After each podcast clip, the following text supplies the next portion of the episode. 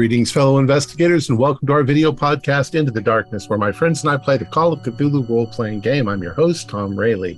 The scenario is What Goes Around. It was written by Marcus D. Bone, and I will be the game master. It's a one shot, and this will be our fifth version. So, without any further delay, let's begin our journey into the darkness. Arkham is a haunted city with many strange events taking place, especially around the 1920s. It's no wonder, excuse me, it's no wonder then that groups of amateur investigators crop up from time to time, and occasionally they have connections. One such group is the Clamflat Boys. They take their investigations quite seriously, while at the same time having a lot of good, clean fun along the way. It's May 17th, 1924, still a little chilly, so people have coats and boots to stave off the early morning cold. It's been an all nighter for some of the Clamflat boys. They have been putting the final touches on their report of a fake haunting in Bolton. They finally choose to call it a night, uh, or morning rather. It's 5:30 a.m. on a Saturday. As they leave Corbin Hall, the sky above the trees is turning red towards the east, even though the sun is still below the horizon. So you guys are all stepping out of the back door of Corbin Hall, locking it, and you're in the back parking lot. No, I think we did a, a great job with that case. I'll treat you all to some uh, New England steamers later tonight after we get some sleep. I'm gonna need it because uh, oh man, it's gonna be a pain to reset my circadian rhythm before Monday. I've dealt with too much steam after there were all those projections on the mist. Jeez, that's a tough one. Oh yeah, Some people phony just have no style.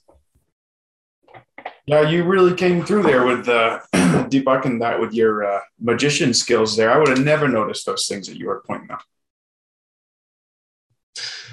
Hey, got me kicked out of San Francisco. It can get me anywhere. Hey, you This- keep reminding us why we keep you around. This time of the morning, there's almost no activity. Um, this part of the town, the merchant district, there's um, there's shops on the ground floor, and there are little apartments above. Um, well, you know, this time of the morning, everybody's sound asleep. I would like you all to do dex rolls.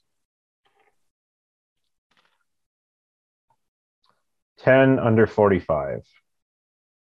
Success.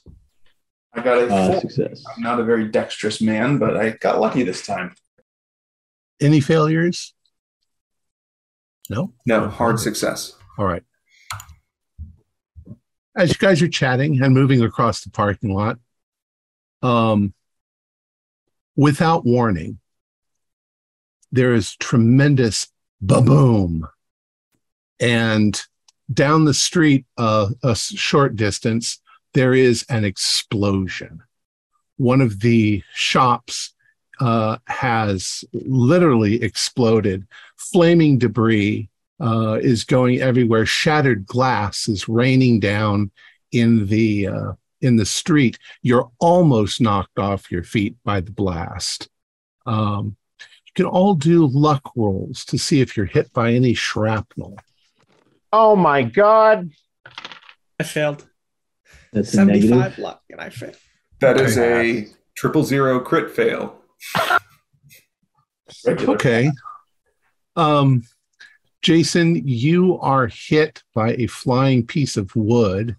Uh, you'll do two points, uh, two hit points of damage. If you failed otherwise, just take, you know, you get hit by broken glass. Um, there are flaming bits all around you. You you probably take just one point of damage. Oh, God. What was Jesus that? Christ. Jason, Jason, are you okay? Mr. Kimball. There's a wood plank stuck to his face. He pulls it out, a nail like slightly going through his scalp. Be like, oh, oh my god. Oh, sorry. Hold on, hold on. I fell This asleep be- for a second. This can't be any worse than shrapnel in the water, bud. Let me help. Easy there. There are flaming pieces of wood in the street. Uh, the building is catching fire. Uh, Oh, we what got to go guys put do? it out. I want to try and help treat Jason's wound first and foremost. Okay. You gonna do first aid on him? I'll Yeah. run ahead with Philip then. Okay. People need help. Um, I ran uh, I rolled a 54 over 50. I'll spend four luck to pass that. Okay. So you can get back one of your hit points. Um, you run across the street. Uh, it's not very far down. It is the uh, Hayrite jewelry store that has exploded. Um, uh, the Hayrite jewelry store does not have apartments above it. It's a it's a large building, two stories. Um, one that you guys are all somewhat familiar with if you've ever bought your girlfriend jewelry or your wife wedding rings or or whatever. It's a fixture in town. There's other things next to it. By the time you get there, and it's literally across the street, um, lights all up and down in the apartment buildings all around you have lit up uh, because it was, you know, pretty earth shaking. Um, the whole thing is engulfed in flames on the inside. You can see the flames shooting up and dancing around. Uh, there are pieces in the street. There are a couple of shattered windows in other shops across the street where where debris hit them. Uh, Is there a payphone anywhere nearby? Jason I'll try and run to phone the police, fire department. there's there's one down the street. Okay. Can I try Yeah. booking it? Yeah. So you run down the street towards that. So who's running up to the building itself? I'm Uh, trying to hear if anyone's calling up help. Right. So yes. Okay. I'm So, I'm behind the others because I had to treat Jason. Right. But afterwards, I'm not following him to a phone. I'm going to the store. okay. I would like then Philip, Hank, Henry, and Earl to do spot hidden rolls. Uh, extreme. Oh, two. Pass. Was that a pass, Henry? Yes. Okay. And Philip? I can't hear you. You're you did. Sorry, I failed. Okay.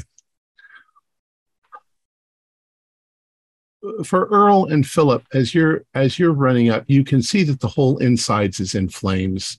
You can hear the sounds of breaking glass. Um, an explosion like that, it was probably it was probably gas or something like that. You know, these buildings all have gas. Um, but Hank and Henry, as you are looking into the shop, at first you think you see a kind of mound of blackness in the middle of it. Uh, and it starts to move, and you can see it sort of moving. It almost has, it's, it's big. It almost has an animal like shape as it moves towards the broken window um, and the uh, the the it, it comes out of the window onto the pavement it's almost like it catches blue fire and it steps out and it's a monstrous looking sort of dog like creature its eyes are flame blue. It's probably at the shoulder about seven or eight feet high. It uh, it steps out through the window, and it immediately sort of rears up and moves its head side to side, like it's trying to get its bearings, and then it turns and starts moving uh, west down the street um, at a fairly slow, leisurely pace. Um, you guys can do sanity rolls. Philip and Earl and Jason, you see nothing. You've seen nothing out of the ordinary. I failed. I passed my sanity roll. Jesus, Okay. Barry and Joseph.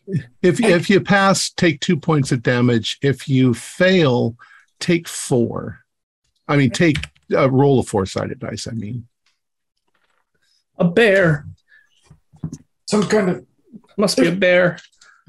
It Well- seems to almost be glowing with like St. Elmo's fire, like uh, little lightnings of, of purple all over it as it's walking away.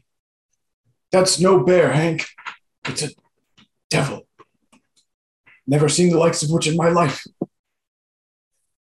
What the hell are you talking about? It looks dangerous. Look, Devil? What? Just, just there. Jason, before you get halfway to the phone booth, you start to hear sirens in the background. Obviously, there's a bunch of people, and people are coming out of their houses now and coming out into the street in their night clothes. So, sweating with blood running down his face, he's trotting, trotting, ah, and wheels right back around on the other side of the street to get back. Hank, do, do you have a camera? Uh, I'll roll luck for that. Uh, yes, I have a camera. Okay. Well, let's try Yeah. to get a photograph. Okay. I'll try and take a picture of this uh, mon- monster. Okay. Steady does Um, it. Do you have photography? No. Um, well, let's use luck then. Roll, Okay. roll for luck on it. Uh, that is a hard. Okay. Um, uh, you uh, uh, pull out the camera. It's probably got a, uh, well, uh, you're probably not going to use a flash. You have to set up a flash. Um, maybe it's instinctual. Maybe you very quickly put in a light, uh, a, a flash bulb and take the picture. When you take the picture, the thing stops for a moment in the road and it turns its head and for just a moment it glares in your direction. Um henry do a luck roll It's a success. okay. It you don't know for sure whether it looked at you or not but hank you're sure that it looked at you. And then it turns and continues walking on down the street it's now maybe a hundred feet away from you You can't see the bear? Oh, God. What the hell are you talking about? And I'm gonna go into the store to make sure. no store's on fire it's Oh, okay. yeah I wouldn't go in there, Can't- bud. can't quite get near the, the store. Uh, So then I'm just gonna back up and wait for the fire department or whatever. looks like we're not sleeping yet. I need to get this developed. I don't think I'll sleep for another two weeks. But what are you guys going on about? Like, what, what, what did you see? What did you take a picture of? That beast that came out of the store. It's like a, a flaming blue fire. It's like a bear.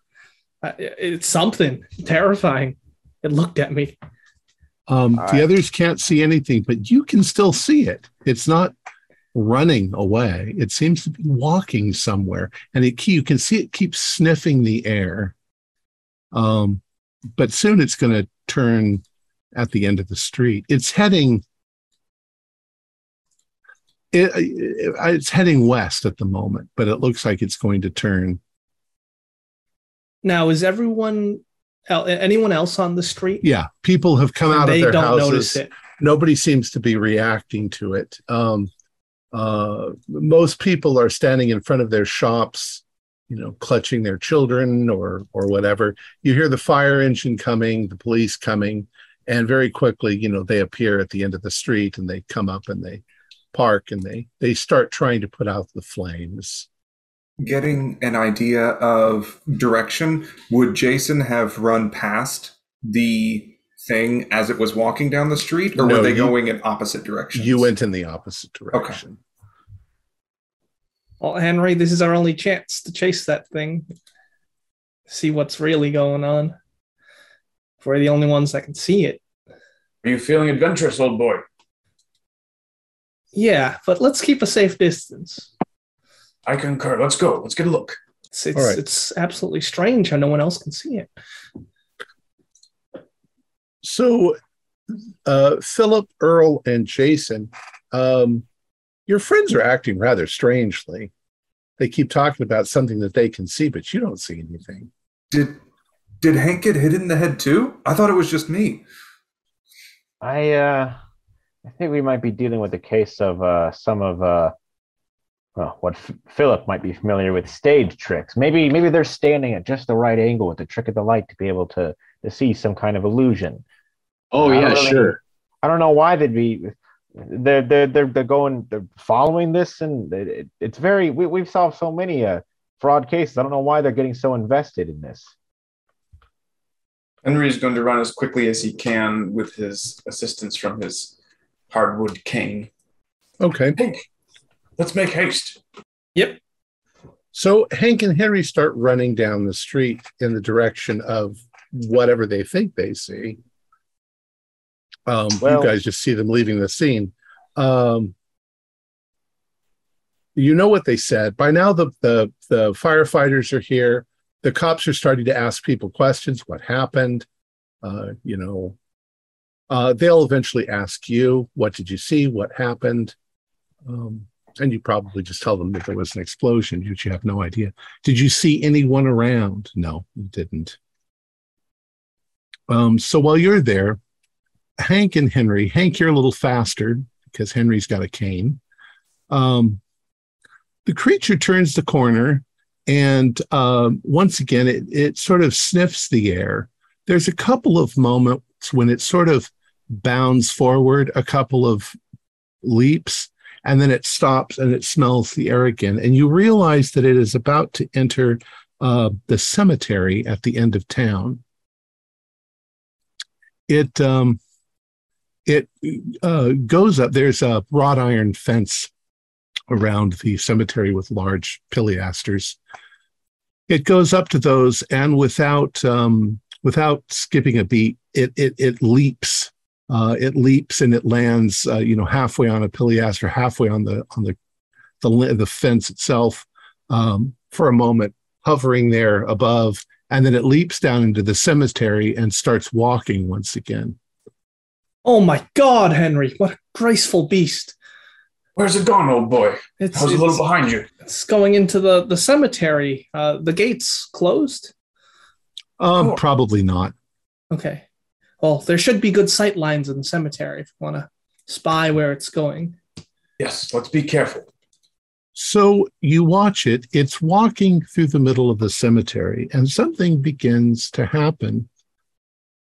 The sun begins to wink above the horizon. The light starts to shine through the tops of the trees and work their way down.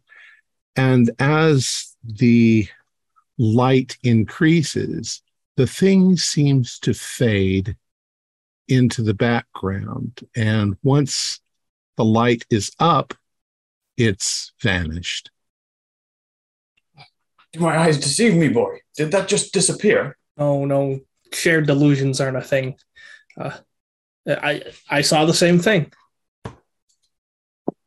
Unbelievable. This might be our big break. A big break for the Clam Flat boys. We've discovered something real. Oh yes, oh yes. Sleep is gonna have to wait. Sleep is for the weak. So, what do you guys want to do? We'll head back. I I at least would head back to the rest of the group. Right. So, back at the building, they've been dousing it with water. Um, people are milling around. Uh, it, there comes a point where the the police and the firemen are, are like, you know, there's nothing you can do, folks. Go back inside. Um, the only exception to that is a couple of the merchants who had the fronts of their shops damaged. Um, they're going to have to find some way to board up the their broken windows and so forth. Um, but there's generally just a lot of milling around. Uh, eventually, as you're standing there, you see Hank and Henry walking back towards you from the direction that they came. No, Hank, there's a lot of history right there in that store. Oh I bought yes. my wife her wedding ring there 50 years ago. Well, me too. Me too. 20 years ago.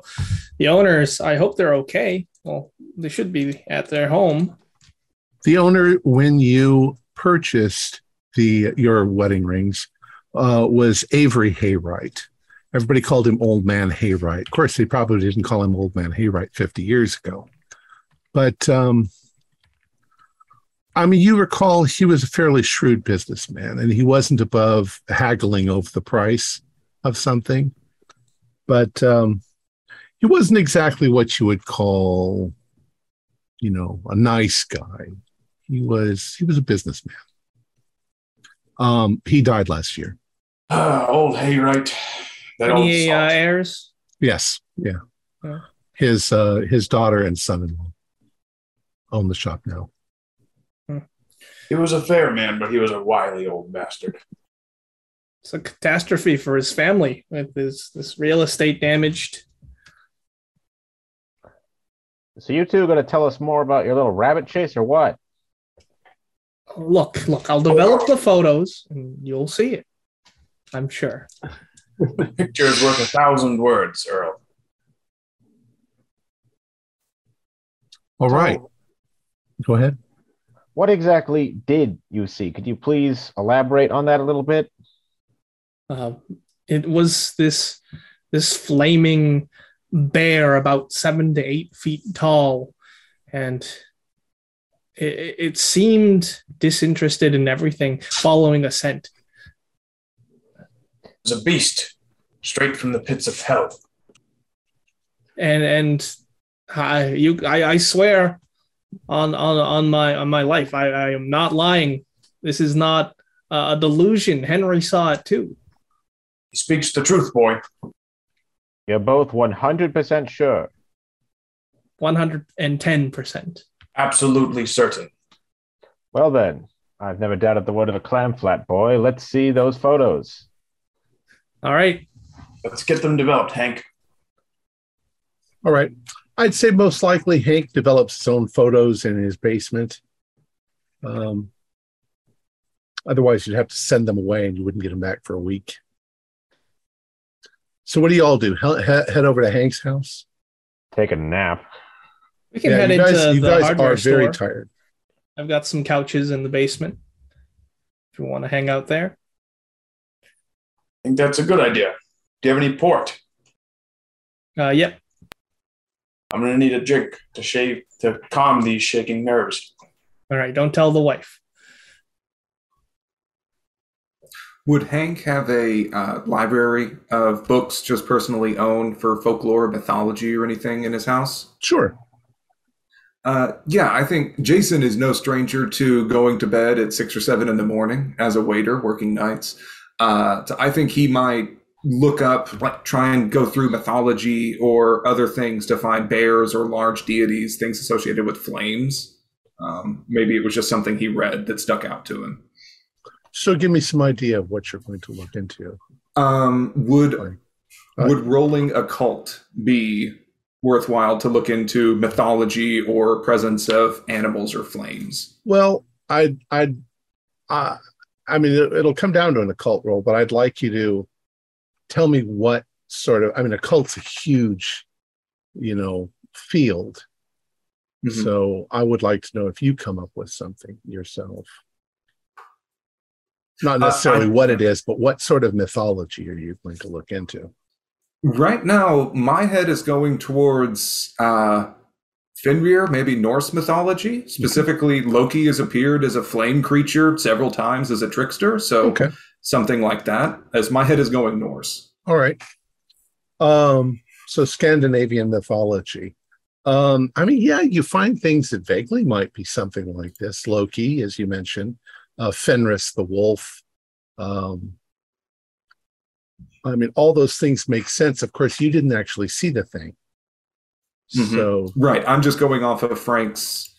Uh, it it seems Testimony. to you that you can you can you can uh, come up with something probably off the top of your head that uh, people who lived in areas where there were bears and wolves often had bears and wolf deities. So, and they described something that looked like a bear, a wolf, um, something like that, hmm.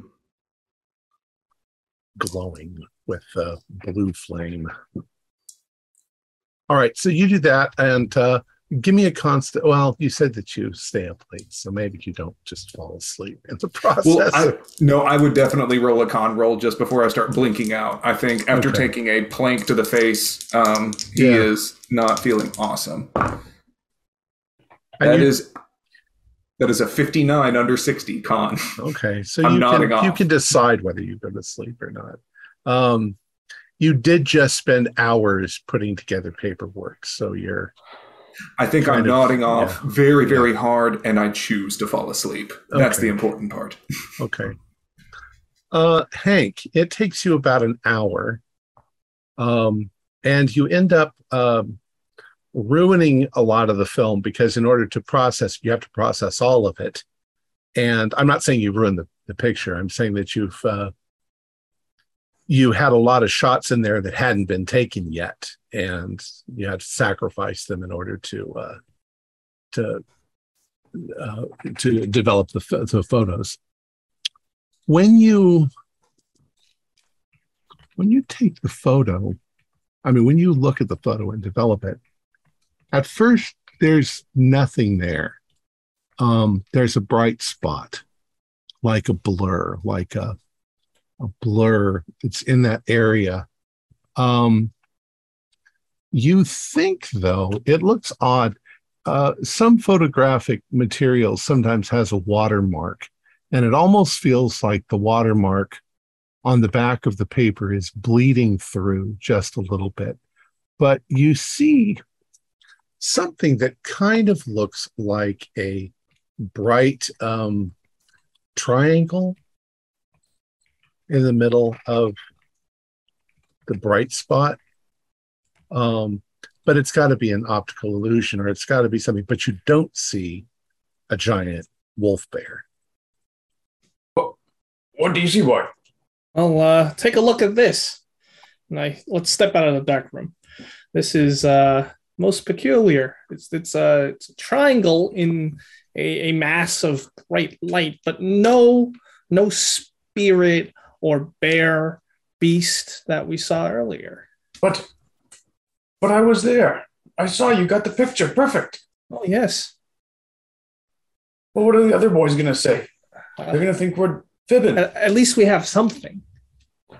I would All, all of my other pictures do not have this uh, bright light with the triangle. I, I can even say uh, I, I've got a photo of my family in in the same roll, so we can compare that. Yeah, but what will Philip say? He'll say it's a trick of the uh, light, an illusion. I doubt Philip could wrap his head around the, the truth of the matter, really, because this is an, an illusion. Yes, he can't handle the truth. Hey, Philip is just half asleep, throwing axes at a target on the wall. Just like, Oh, you weren't meant to hear that, boy. I would assume that uh, stepping out of the dark room, that's the basement, and that's where the counters are. So that's where I'm Yeah. sleeping. So I'm going to roll a listen roll to see if their conversation wakes me up. I failed. I'm fast asleep. All right. Earl! Ooh, oh, oh, oh, oh dear. Oh, We've oh got you, you you, you got you got the the, the photo. We've developed the photos. Uh, let me let me let, let me let me see. Uh, I, I do warn you, I, I hate to disappoint you, but there is no bear, but there is this peculiar uh, photographic anomaly. But there, but there was a bear. There was a bear, I swear. I grab the photo. I examine it. There's like a good 10 seconds of me just looking at it with a face of scrutiny. And then I, I look up, eyebrow raised, and hand it back. Well, may not be a bear, but I mean, it's certainly something. And I can say one thing for sure whether this is an illusion or some sort of spirit, something sinister is going on, and we should investigate it. Yes, and we know where to go Absolutely. looking for it. Spoken like a true clam flat boy. Right, we can't be phased. I'll be honest, I'm not completely sold on this being a real spirit, but there's there's something fishy afoot here. In due time, my boy. Uh, What? Earl, do an intelligence roll. 92. How smart are you? No. Uh, I think I've got 60. Yeah. Yeah. Um, I'm not I'm not spending looking- that much luck. Looking at it, you almost think you, you, your mind go tries to come up with explanations, and the most you could come up with is maybe maybe there was a traffic sign on the side of the road that the flash bulb reflected in and kind of put a blind spot.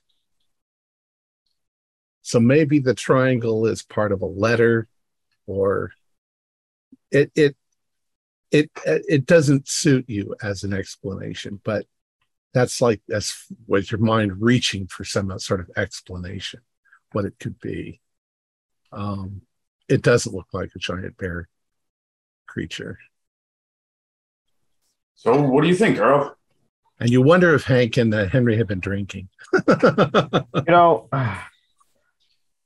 I'll be honest here. I can't really think of a suitable explanation, but uh, as I was saying before, even if this was an inconvenient fracture of the light to a traffic sign, you you swear you saw something, and I believe you. And this was just after a catastrophic explosion. So whether it's a spirit or not, I'm I'm going to put my faith in you and continue to look up this tree. What kind of spirit or animal is heralded by by fire and destruction? Maybe we should look that up. Well, I tell you, this was not a traffic sign. Mark my words. Well, let's put that pedal to the metal. All right, so let's move ahead. You guys eventually get some rest, um, maybe some restless rest because you're trying to figure out what happened. Plus, you went through a, a moment of tra- trauma when the, the bomb went off or the, the explosion went off. Um, we'll say that you all sort of, you know, wake up and come around by 10 a.m. Um, I forget, did Jason, you went off to your own place? No, I fell asleep in one of Hank's uh, Okay. downstairs chairs uh, Okay. with a Norse book just draped over my chest. Okay.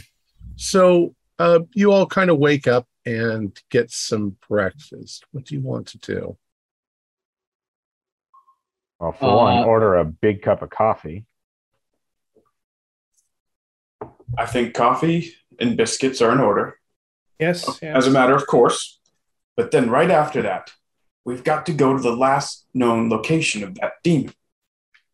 Yeah, I think that's a good idea. I also think even though we spent all last night at a Corbin library, we should go back because they probably have some more information about uh, what we saw. And Well, this this certainly won't be the first time that we just go there back to back in a matter of hours. it's true. Why, we've got keys to the place. Um, and they're kind of in a line, so you know you you have to walk back in that direction anyway to get to the library and to the cemetery from where you are. All right, so you guys have breakfast. Um, you're somewhat you're still a little tired, a little groggy, but you're you're you're awoke and you're kind of exhilarated and, and excited. So as you walk down the street, you are heading once again for the place where the bomb, where the explosion went off. I keep saying bomb; it's not a bomb. Um, where the expl- it's the way I visualize it in my head when the thing exploded. Um, you get there, and of course they've they've managed to put the fire out. They did they did that earlier. There's still some smoldering going on. There are a number of uh, uh, firemen that are going through the rubble. The the fire chief is there. You you probably know him. Um, and there's maybe you know a couple of play uh, of of uh, policemen that are there just to you know keep people across the street. There are people nailing boards on their windows and uh, gossiping back and forth amongst themselves. You know, with what happened early in the morning. You guys want to do? I'd like to ask the fire chief what he thinks caused the fire or the explosion. He's an expert in the matter. I was All just right. about to say that. So uh, you go up and you have to kind of, he's just inside. And of course, as you step inside, the walls are all charred black. Um, there were uh, display cases, uh, most of which were empty because they put the, the jewelry away uh, at night. Um, but they're all charred and damaged. And uh, he tells you that, uh, he says, you know, uh, well, Hank, uh, it looks like it was probably a gas explosion you know a gas leak or something like that caused the Terrible shame. explosion um from the vi- i mean even from last night what you said the, the violence of the explosion sounds like a gas explosion unfortunately um there is a casualty and he sort of glances over and you can see that there's a tarp that's been put down um, until the coroner gets here um, we had to uh, track down Mr. Haywright and uh, tell him that his wife was in the explosion. Um, he seemed extremely upset and uh, said that she had come down uh, to uh, open up uh, to to get things ready for opening in the morning. Uh, that he she often did that, and that um, uh, he's beside himself. He he came down, surveyed the damage, and then he went back home. Um, but I think he's he's a little bit out of his mind at this point. Um, you suspect foul play, or is this something? Well, it doesn't just look an like unfortunate it. accident. It looks like there, there, you know, there must have been a gas leak, and she uh, caused it to go off. It's a shame. Um, Was she a smoker? oh, everybody's a smoker, but yeah. Um, he says, uh, anyways, he's sort of pointing things out in here to you. Uh, you guys are all there. I'd like you all to spot hiddens. Uh, two away from a heart, if needed. I got a Oh. heart. O2. Oh, two. Dracula. uh, anybody get anybody beat O2? okay. One So point of those- luck.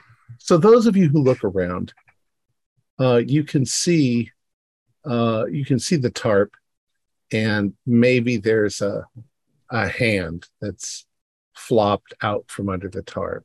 It's obviously a charred human hand.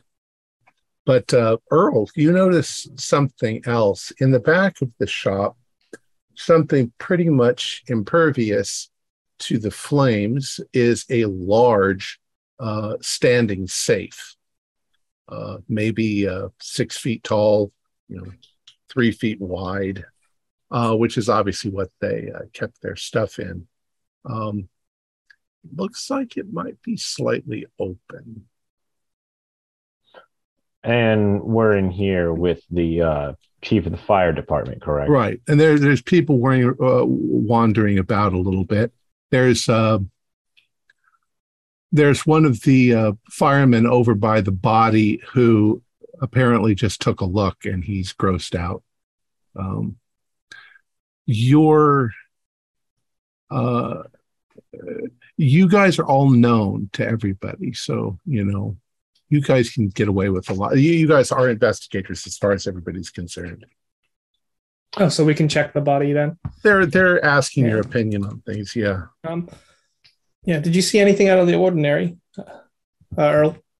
Well, that safe looks like it's uh, relatively unscathed, and it's a pretty big safe. But uh, if you look at this, and I go up to it, put my finger on the door, and then slide it open, because presumably it would, Right. the door was ajar.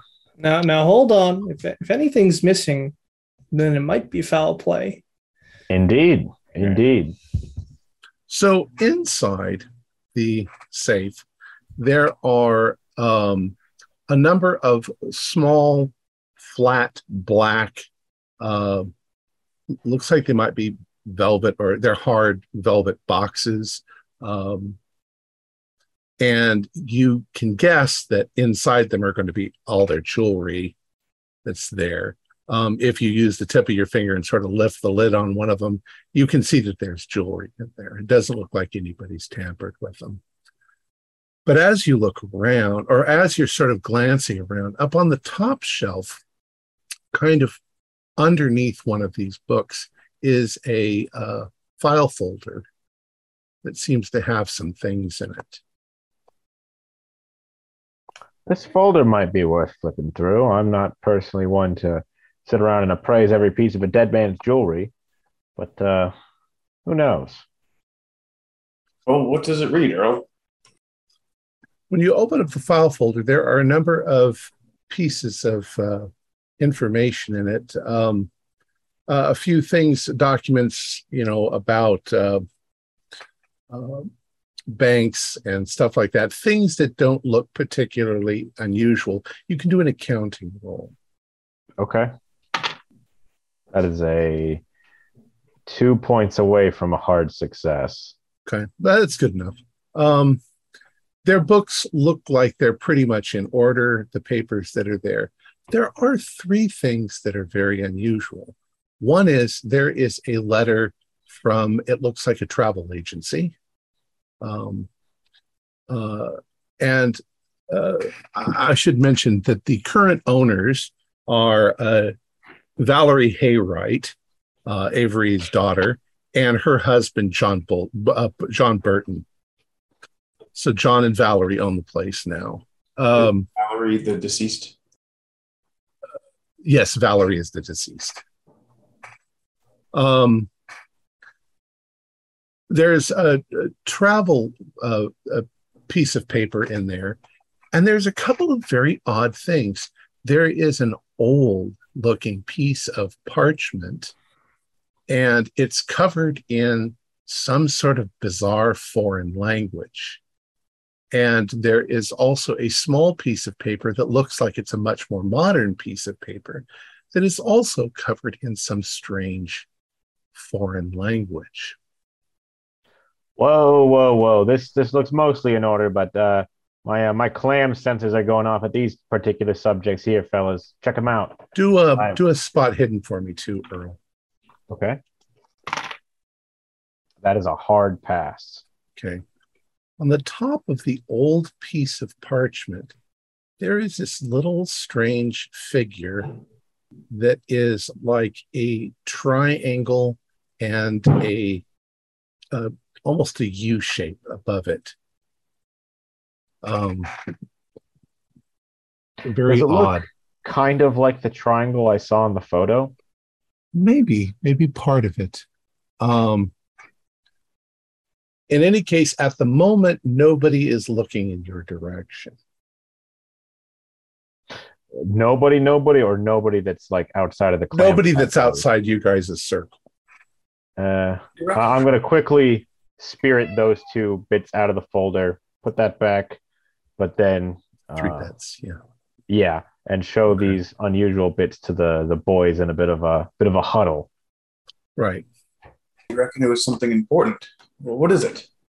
Well, I don't know, but uh, I- I've never seen a kind of writing like this, and uh, the the accounting it, it all looked in order, but this just I don't know. Uh, foreign travel, unusual looking language. I mean, th- this might be nothing, but it also might be everything. And look, there's this weird looking triangle, and it, it you know it honestly vaguely looks like that the you, the one you in your might, photo. you might want to do that part in private Well, well, now hang on, hang on a second. I mean, you're telling me a jewelry store exploded, wife is inside dead, their books look mostly in order, and there's travel papers in the back. This kind of sounds like maybe husband did it had an insurance policy. I don't know if we should get too too excited right now. I mean, I love a good mystery as much as the rest of y'all, but Uh, I don't know about that. Maybe. But on the other hand, I have a crazy theory, right? You know how you there's always some. do. You always do. Hey. are you guys discussing all this in front of the police and the No. Uh, let, the let's let's let's scuttle out once we I show them the papers and uh, the, li- the Get the library is across the street yeah Well, we should check out the body first. Oh. Okay. Um, those of you who look at the body, do a Constitution roll. Not my strong suit. I don't want to see 17. do I um I actually passed that. Okay. with war experience do I get some kind of bonus? Yeah, you would. You would. You don't need to. You've seen horrible, horribly mutilated bodies. Um, basically, it it's obviously a woman, but there's no way no way to really tell from the uh, the person itself. You can tell from the overall shape of the body. Um, Valerie has been pretty thoroughly burned. Um, she's also received numerous lacerations and other things from somebody who would be in an explosion. Um, but you can also do a spot hidden for me. I'm wondering if there's like bear claws. This poor girl. regular Oh, four. success. Same here. Extreme. Extreme. Nice. Oh, four.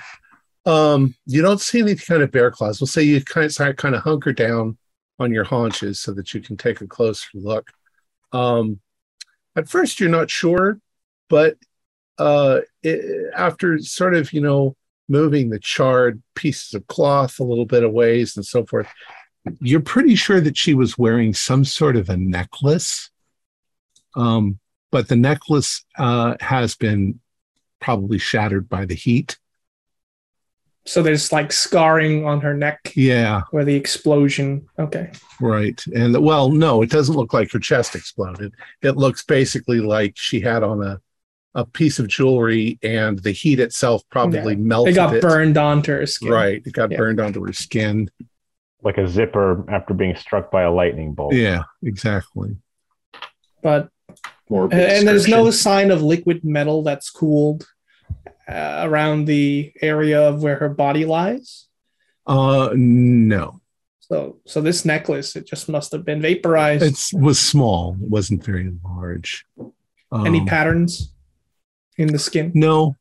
Um, for a moment, let's go back to some of the accounting because maybe uh, Earl can't keep his eyes off of the, the numbers. I'm probably definitely like, while Yeah. both investing in the body, I'm not getting as hands on as them, and I'm like pulling the papers out of my pocket and like, You know that, you know, uh, uh, Earl, that in business, people have to cut corners.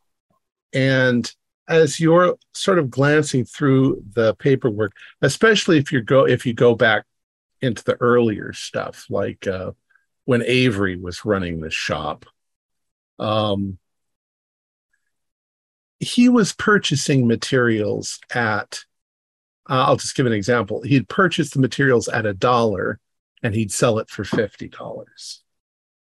oh wow, to that So- extreme of a ratio. he was yeah he was he was buying some of the cheapest jewelry. You now start to wonder if the rings that any of you are wearing are actually genuine or um i mean it's it's what you would do if you're trying to get ahead but he wasn't above that. So he has a level of had a level of dishonesty when he was running the shop.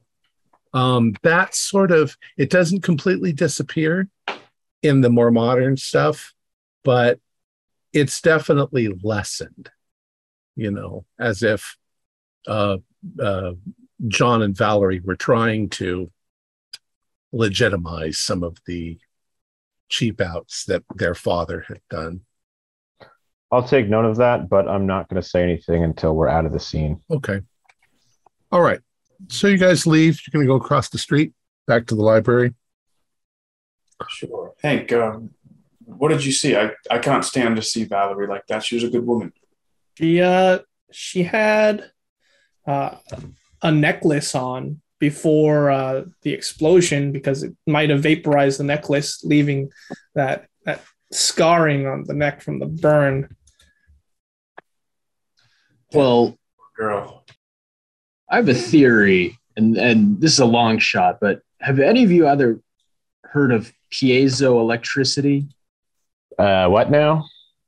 It's a it's a phenomenon in which uh, certain crystals, when they're compressed or put under stress, will emit a electric charge.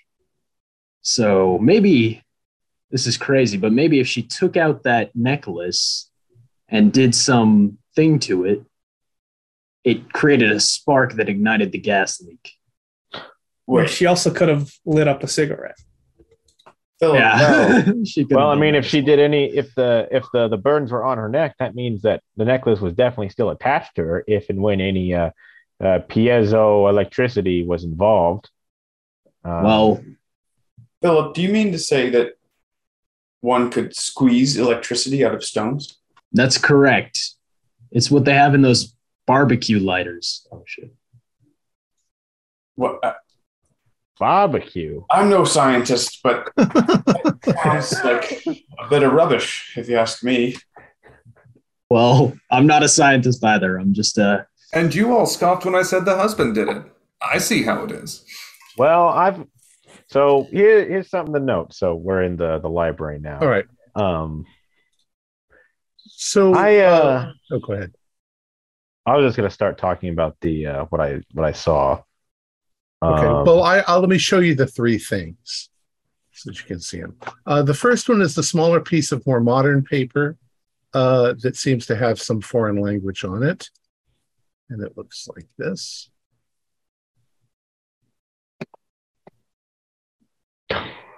What oh, is that Russian? Looks yeah, like believe Russian. so. looks like it to me. Okay.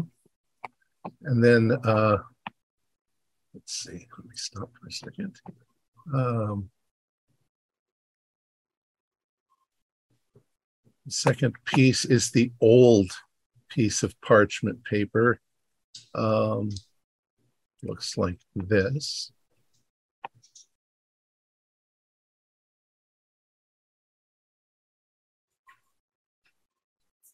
Now that looks like Greek. At least it's Greek to me, but um, Wonderful. That's what we need right now. Comedy. hey, I cope with humor. Leave me alone. And as you a hard as you look at it, that thing on the top, yeah, that kind of looks like the shape in the blur. Looks like the Illuminati symbol upside down. Hank, where you saw the uh, the necklace on Valerie, uh, did her necklace look anything like that at the top of this page here? Not at all. What her you you could only sort of piece together what it might have looked like, but it probably looked like you know there's um I think I don't know if any of you guys are familiar with this. There's sometimes these little reliquaries that people used to wear in medieval times. They look like little balls uh, on the end of a chain, and you could open them up and put stuff inside them and close them back up and wear that around. It looked kind of like a shattered sphere of some sort, like that. The third thing that you found uh, was is this. Dear Mr. Burton, January 19th, 1924. Please find enclosed your travel itinerary. Be aware that your liner leaves port pending the last tide on February 3rd. You should arrive in Vladivostok, Russia by the end of February. As to your return trip, we are not able at this time to confirm the name of the liner which will be transporting you home, although we will certainly inform you once you arrive in Russia. Your return trip is scheduled for mid April, per your request, which should have you home by the first week in May. We wish you a happy voyage, pleasant and safe, and hope you find Russia an exciting and wonderful place. Yours sincerely, Peter Dormantry, Travel Manager, Dormantry Travel Bureau. So what? John Burton's a communist? Good track with the uh, first note that we saw there. I, I believe that to be Russian. Uh, do you agree? Well, you know, I'm not really a linguist, but uh, you know, it certainly looks Eastern European. European. Maybe we can start getting this translated from some of the professors at the Miskatonic. Oh, I'm sure the language department's got somebody that can make sense of this. Would you all mind if I borrowed it? I can run that way and see if I can persuade someone into reading this to me. Knock yourself out. Go for it. Henry's not going to run. My running days are over, Bucko. Um, Miskatonic University is, I believe, just one or one block south Very close. of where you were. Mhm. Yeah, so just walking over to the Department of Languages. Okay. It is a Saturday. that doesn't necessarily mean you won't find professors. You know, some of them actually live on campus. Um, what uh, while you're doing that, what does the rest of you want to do? Um, well, looking boys, up. we convene at the cemetery? Well, we're at the library. We might as well take advantage of that now. Now, Also- maybe this this bear, this spirit, is uh, of of Russian in origin. So I'm going to look up Russian myths.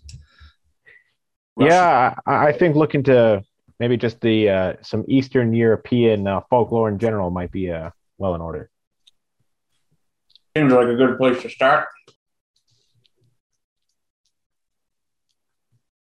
Okay. Um, do a library roll. We'll have Hank do it to the library. That is a 10 out of 40. Wow. Uh, I'm going to spend, should I spend two? I'm spending two to make oh, you don't need to spend two. Don't spend Okay. two. Um, so you start looking up Russian mythology, and um, actually, I should also make you do a luck roll because do you guys even have anything on Russian mythology? Uh, group luck roll, so lowest. Yeah, who's got Uh, the lowest luck? I have 51 right now. I have 45, but I'm not there. So am I weighing them down? I guess not. Yeah. Do, do, yeah, do, do 51. 62. So Okay. You you find a couple of references to Russian mythology, but nothing, nothing really, uh, nothing really solid. Uh, basically, what you get from it is Rus- Russian mythology is just like any other mythology. There's all kinds of gods and deities and and monsters. Um, you're pretty sure though that Miskatonic University they they have an extensive occult section on world religions. Oh, maybe to the Orne Library then, the Miskatonic. Well, assuming it's open right now. Well, maybe we'll, we maybe we'll even catch up with Jason. It is it is more or less open all the time because students are still there and they're doing their studies and stuff over the weekends. So If um, anybody would have that stuff, it would be those guys. I'll uh, I'll Right. help Henry up. well, let's just say that you all ended up going at the same time, since it's just a block over. Oh, thank you, Hank. I'm not as spry as I once was. Jeez, what walks Anything on for you? three legs in the evening, huh? All right, so Yeah, I heard um.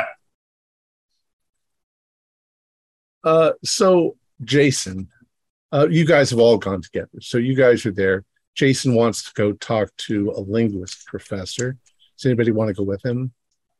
Well, if we're all here, I'll join him. Okay. So you look on the directory and you see on the second floor, you know, room 14B. Uh, you go up there and you knock on the door, and there is a professor inside. Um, he's like, uh, "Yes, come in, come in." Um, uh, a professor uh, Nick Kokolov. He says, "So, gentlemen, what can I do for you?"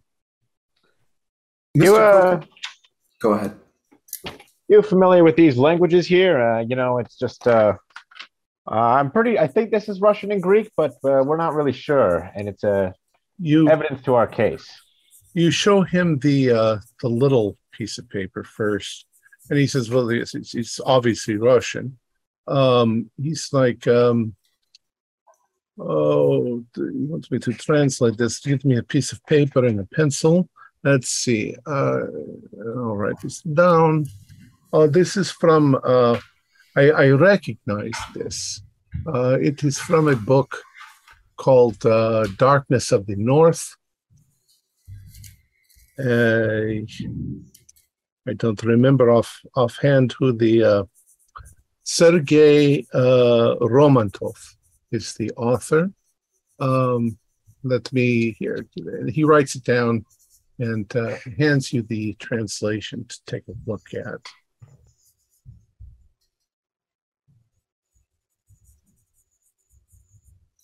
Here you go. Want to read that, Jason? Sure. Uh, translation excerpt from Darkness of the North. The sons of Veles are the guardians of the soul, guides to the afterlife. To possess their secret sanctum ensures a safe passage to God. They are born from their father's love of all that is good in the world. Their sanctums are small, and they never leave them unless their owner dies. Then they emerge to carry the soul to God or to avenge a wrongful death. Yes, it's um, you can find a more complete uh, passage in uh, the actual book. I what do you have this for? Uh, where did you get it? Well, uh, it's uh, I don't want to spread too much details about it, just because uh, it also is, you know, we're working with the police on it. Oh, Uh, there was oh, part of an investigation. Then. An active case, yes. Mm. yes, but uh, it involved a recent incident in the merchant district. I can say those details. Now, what is this other thing that you have here? Yeah, this document, and I produced the one with the triangle atop it. He uh, Uh, he looks at it. His eyes go wide. Oh, this is this is also in Russian, the Cyrillic alphabet, the Slavonic, but it's a very old, obscure Slav- Slavonic. Um, my goodness. He pulls out another piece of paper and he starts to write on it, and he's like, "Ah, this this will take me some time. This is I'm going to have to get down my lexicons. I mean, I speak fluent Russian, but this this is Russian from a number of uh, a hundred years ago, um, maybe four hundred years ago. Uh, the language changes quite a bit. Um, if you leave this with me, I can uh, translate it, but it'll take me a couple of hours. That's fine. It may well take us a couple of hours to locate that book if we happen to have it in the stacks here. Yeah, you should be able to find it fairly easy. Um, all right, leave this with me here, and I will work on it. You want any? You want any compensation for your work? Because I know it, uh, translating archaic alphabets isn't exactly an easy thing to do. This is. Where did you get this? This is. This should be in a museum. Well, once again, I don't want to say too many details, but it was found on the crime scene. We'll put it this way it may well end up in a museum after we're finished with it, with your name on the placard, too. Yeah. It's um it's very rare. Yeah, I'll, I'll be very careful with it. Thank you, Kokolov. So you head on back downstairs. What are the rest of you going to do? Uh, we were looking in the library Okay. for books on Russian mythology. Okay. Um, there is a fairly decent section that has stuff on Russian mythology. Um, uh, and we'll assume that uh, the others join you in the library. Uh, so, what exactly do you want to look up in Russian? Like I say, it's it's almost as extensive as Greek mythology. Sure. Jason is 100%. This is why he goes to libraries, so he doesn't have to look up the books. Um, I would like to find a librarian with the title and author and um, try and ask them if they can help us locate the book Okay. for uh, Darkness of the North. Okay.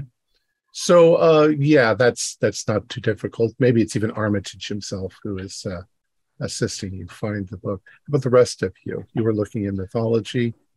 I want to. I want to look into Veles. Veles. Veles. Okay.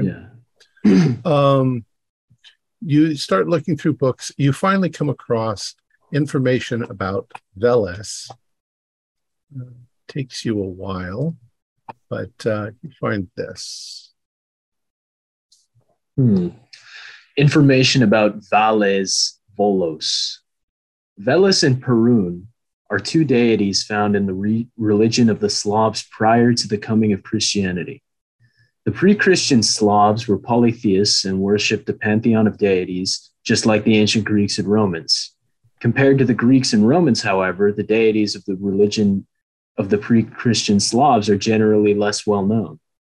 Some Slavic deities, apart from Veles and Perun, include, include Dabog, uh, regarded as the progenitor of the Slavs, Stribog, a god whose grandchildren are said to be all the winds, and Marana, the goddess of winter. Amongst these gods, only Veles and Perun were commonly respected and worshipped by all Slavic tribes. Veles, also spelled Volos, was a forest god who appeared most often as a bear, although he is thought to be capable of shapeshifting into other types of animals as well. One possible explanation for the representation of Veles as a bear is that this animal was regarded as the king of the animals. However, in the belief system of the Southern Slavs, Veles was regarded as the lord of all wolves and was seen as a wolf god. He has also appeared as a great serpent, a disguise used to hide from his enemy, Perun. Perun, for all intents and purposes, is the god of thunder and lightning. He is also thought uh, he is also a god of light who resides at the crown of the world tree. According to the myth, Veles abducted Perun's wife and children and took them down into the roots of the world tree, the underworld. Enraged, Perun chased him, hurling lightning bolts. Veles transformed into a serpent and went in and out of the earth to, in order to hide. It is said anytime a lightning bolt hits the earth, it's a place where Veles chose to hide. Perun is often said to represent order, while Veles represents chaos.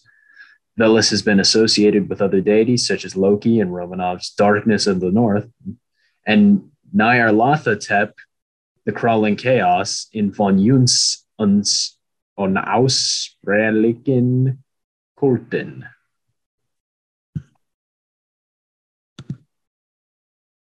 because of your background in Arkham, uh, you can do a an occult roll to see if Nyarlathotep, the name, comes up at all Ooh, hard pass. in your mind. I can make it an It's extreme if I needed No. to. Um, you do definitely think that that name is associated with Keziah Mason, the Hmm. witch. I'm gonna lean over to Earl and say, "Hey, this might be associated with the Keziah Mason myth. You see Nyarlathotep here. That's related to her, isn't it?" That not Nyarlathotep. Keziah Mason, really. Uh, what, the, what is the connection? Please show me this passage. Then I'll show it to him. Looking at this, do do I do I should I make that occult roll as well? Um, I mean, no, I mean, you guys have.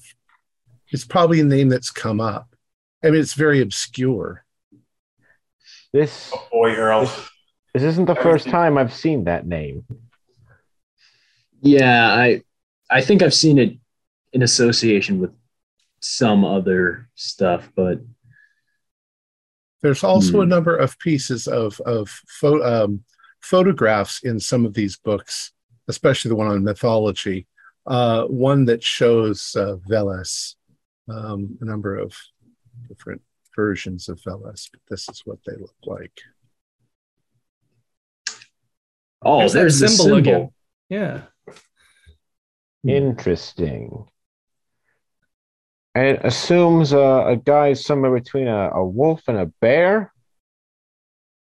and also a serpent. So this Veles is opposed to Perun, who is suppo- supposedly the god of uh, of light.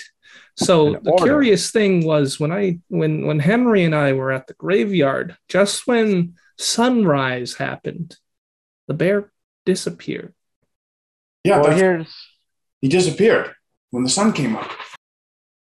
interesting. I, I think you know we should go back to where you saw it once the sun sets. But another thought that's coming into my mind, um, one of those notes said something about a a father's love and the the the the the guardian going back to uh once it came once uh its host had deceased.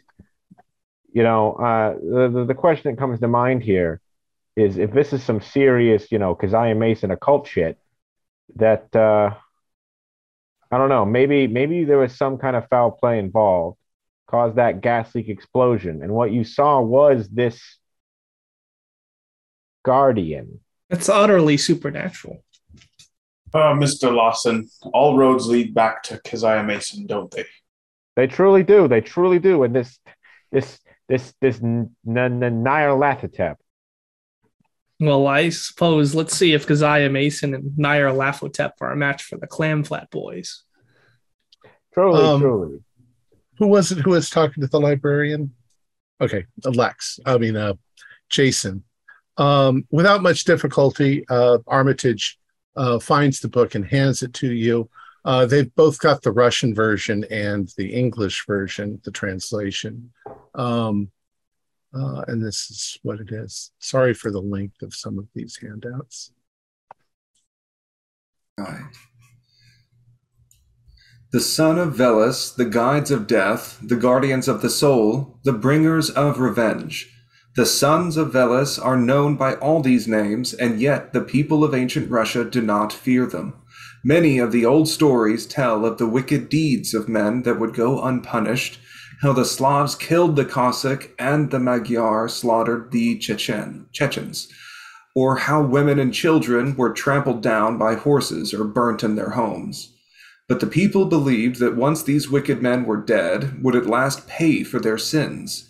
Veles, the god of the underworld, as punishment for their crimes, would not allow them to sleep eternal.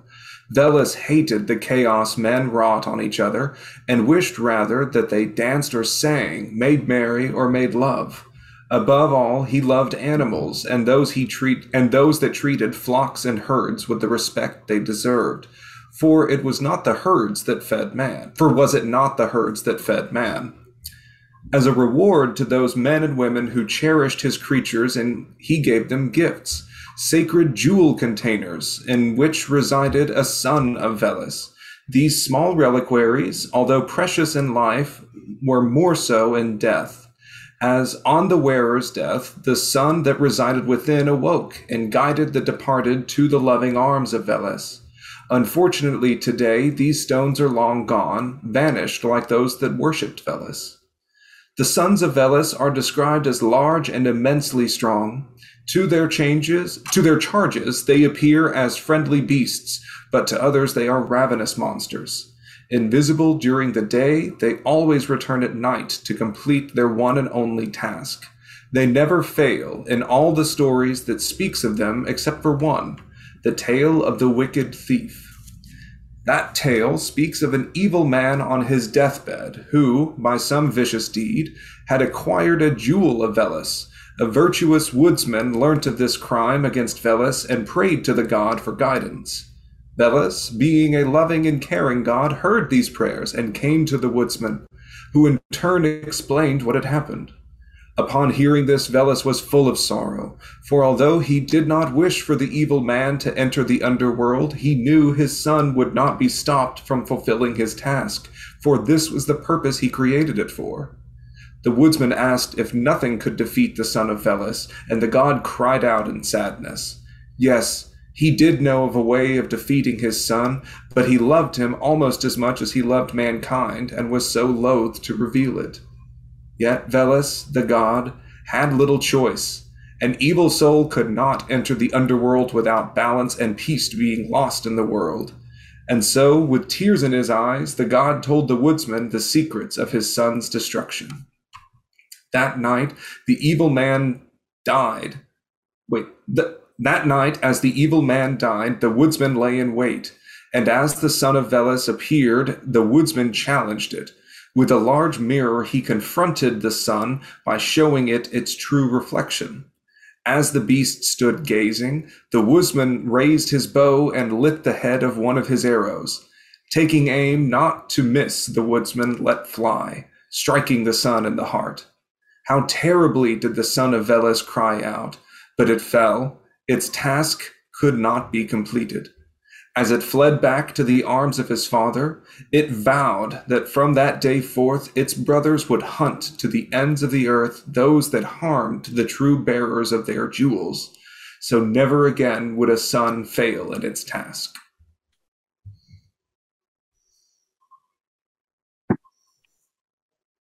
Sounds familiar. Whoa, this is wow. Okay, we've got some sort of guardian being that it you know it just disappears in daylight. That that you Hank, you saw jewelry on the corpse, or at least Yes, the imprints yes. of some. It, it looked like this necklace would have a container on it. Oh, Perhaps God. this is the jewel. Well, yeah. I mean, okay. Let's hear this. Some some hooligan goes in there uh, because the, these guys, you know, according to those those accounts I read, this business has always done a bit of a some serious up marketing. Not as much as they did in the old days, but you know, I mean, so much that you know, old man Haywright was buying something for one dollars and sell it for fifty. So let's just say theoretically, maybe maybe they wronged somebody at some point and they built a grudge. All these years later, maybe they they do this, blow the place up, and uh, that triggers this amulet. And assuming what you guys saw, I mean, it. Uh, well, I think we should watch the news for any further incidents. If we've got this thing out there, it's going to pursue whatever caused this incident. And as True. as I'm getting caught up on everyone else's notes between Veles and Perun, I'm getting a bit confused because they described him as Veles as a god of chaos and bears and serpents, yet all of this feels very shepherdy and ordered. But in opposing Perun, they say wherever he visits, it's like a lightning strike. If anything could start a fire, that sort of fits the bill, does it not? Well, I think A Wow. lightning strike for, on Well- the jewelry store? I would assume we would have seen it, but then again, I didn't see any spectral bears. There were no clouds in the sky. Precisely, but these if this is a godly spat, then maybe we shouldn't rule much out, but that's just an idea. Well, this is a godly spat. We should probably back away, but Why do you think I'm having that nice professor read the archaic script? I'm not going to do that. Uh, that John, you know that's a good point, John, do an intelligence roll. John. I'm sorry, Jason, intelligence roll. Okay. That is a 22 under 50. It does you you are somewhat aware because of previous research and stuff that you guys have done that translations are not always very accurate. There's the, the, translator will hit a word and they don't know whether to translate it as bear or wolf or you know vermin or cockroach or or anything like that. And so some of you have to take all of that with a grain of salt you know somebody else might translate you know they, they might be confusing chaos and order because yeah like you say in one document he's described as chaos in another as order uh, or he's sometimes it sounds like he's good sometimes it sounds like he's bad Sure. But it definitely sounds like this Veles is at least, he's more druidic and beastie. That's Perun. None of you made mention of him having a an animal like form. So at least narrowed it down to one, and these sound like the guardians that are written about. If it was a stone, I don't know if they would have done anything to treat it or work with stones at the jewelry store, if maybe they were tinkering with something that backfired. Well, I think one of our first orders on the docket here is uh, in this book here. It says that uh, one of the missions of these bears is to hunt down the person who wronged the bearer of one of these stones. How do we find out who that was? I think she's still sitting in the jewelry store. Well, she might be in the morgue by now. Hmm. And Which uh, Sure. the other aspect is the bear comes out at night, right? yes, So- indeed, we got to be at that cemetery when the sun sets. Yeah, it'll come back assumedly tonight. Yeah, we'll we'll stake it out. So are we supposed to wait outside a cemetery holding a bunch of hand mirrors and just hope something screams? Well, I- well, well, I don't think we should immediately get out the mirrors. I think we need to do some observations first because we don't really know the grand context of what exactly is going on. Uh, and also, we should definitely try and get some sleep before then because I don't know about you, but that coffee not entirely doing it for me. I Yeah, and then agree, my there's- good man. And then there's the trip. What was the deal with that? You know, he's going to uh, Russia to. Yeah, yeah, and you see, that's uh, that's John Burton, and he, as far as I know, uh, he's he wasn't in that explosion. So honestly, husband, right? once we once we uh once we uh recollect ourselves at some point i, I think thought it that- might be it might be worth paying him a visit oh, that's right. No, you did say Burton, but I thought I thought John Haywright. Like that was Valerie Haywright. That was her body, right? So is that just a fake name? no no no That was the uh, brother. avery, avery was the father and he died last year and that's It is very late. I got hit by a plank in the head. I'm oh indeed So- you know Do we know the cause of wanna- death for uh, Avery? Expl- oh um i mean not offhand explosion. Okay. old age um everybody do an an idea roll 93 i don't know what it is with me in intelligence 42 rolls, out of 55. Success. 59. I just I can't quite grasp it. Okay. Well, I'm just going to it's not a it's not really a hint, but I just want to remind you that you live in a small town um and you've got other shops all around you and some of you might have offhandedly known the Hayrights, but none of you knew them very well. Um, but they're going to have neighbors, they're going to have other people in the town that know them if you want to find out anything about the Hayrights. I'll, I'll get on that. I'm good at interfacing with uh, customers and people.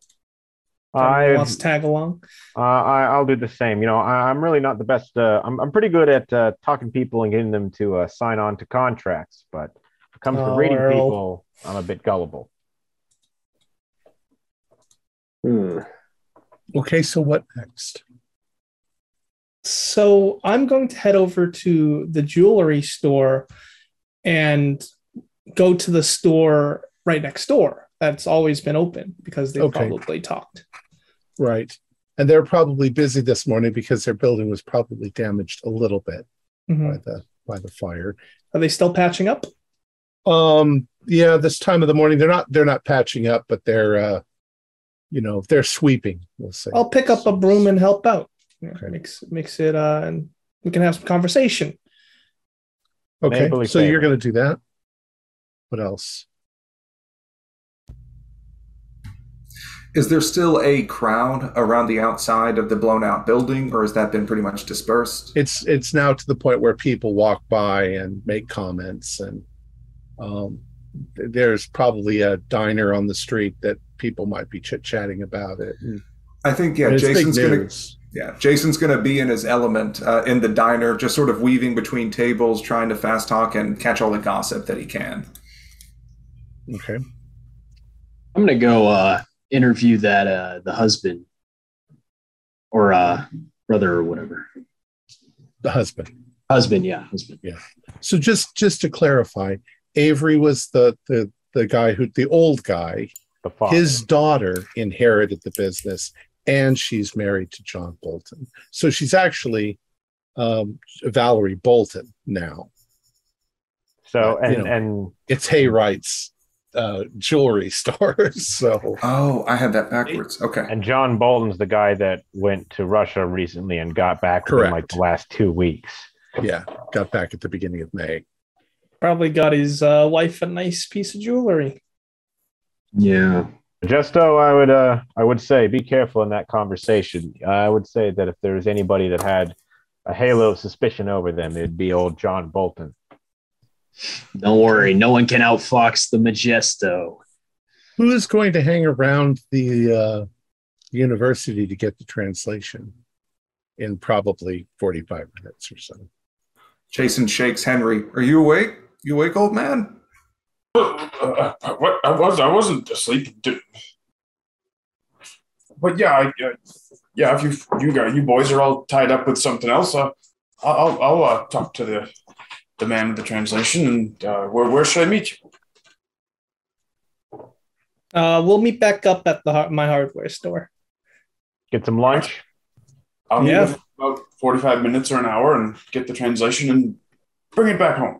Sure. I can pick up some food from the diner as well. I feel very disturbed, but I'm craving bacon. That's Oh, give me a the- corned beef hash. So Henry, you're staying at the university. Um, uh, Earl, where are you going? I'm with Hank at uh, visiting the merchant district neighbor. Okay, Hank, you guys are going merchant district. Well, you're in the merchant district. Uh, Hank. Um, Max, you said you were going to go see if you could visit Mr. Bolton Yeah, that's correct. and Lex. I mean, uh, Jason, what were you going to do? Uh, Jason is gossiping around the diner and Okay, uh, you're gonna go to getting the a diner. lunch, taking orders for the rest of the clam flat boys. Okay. So let's um let's do it in this order. Um let's do Lex first. Uh Lex, you head over to the diner and it's it's getting busy this time of day. It's still fairly early in the I mean it's it's in the morning. Um but it's it, the lunch crowd should be coming in, you know, within a half an hour or so. Um do uh do an intelligence roll.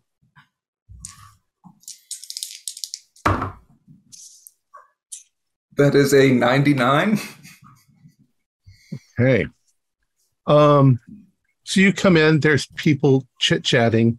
Um but um I mean they're just saying, isn't it awful? Isn't it awful that uh that that happened to them?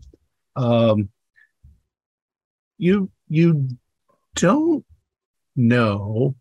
You, you begin to make a distinction. They're talking about the place exploding and you know what are they going to do financially and how are they going to survive and it's always they you don't think everybody knows yet that Valerie is dead. So Jason is he wipes a little bit of drool pooling in his mouth, and he is about to spread some hot gossip, uh, and just well, didn't you hear that uh, that Valerie was in there? Don't tell anyone. Don't tell anyone. And just hopping from table to table, moving about the Okay. room. So that starts. The people are shocked, and I mean, some of these people vaguely know you. I mean, you're not. Once again, it's a small town. I am Um, known as remarkably forgettable. Um, do a luck roll. Okay.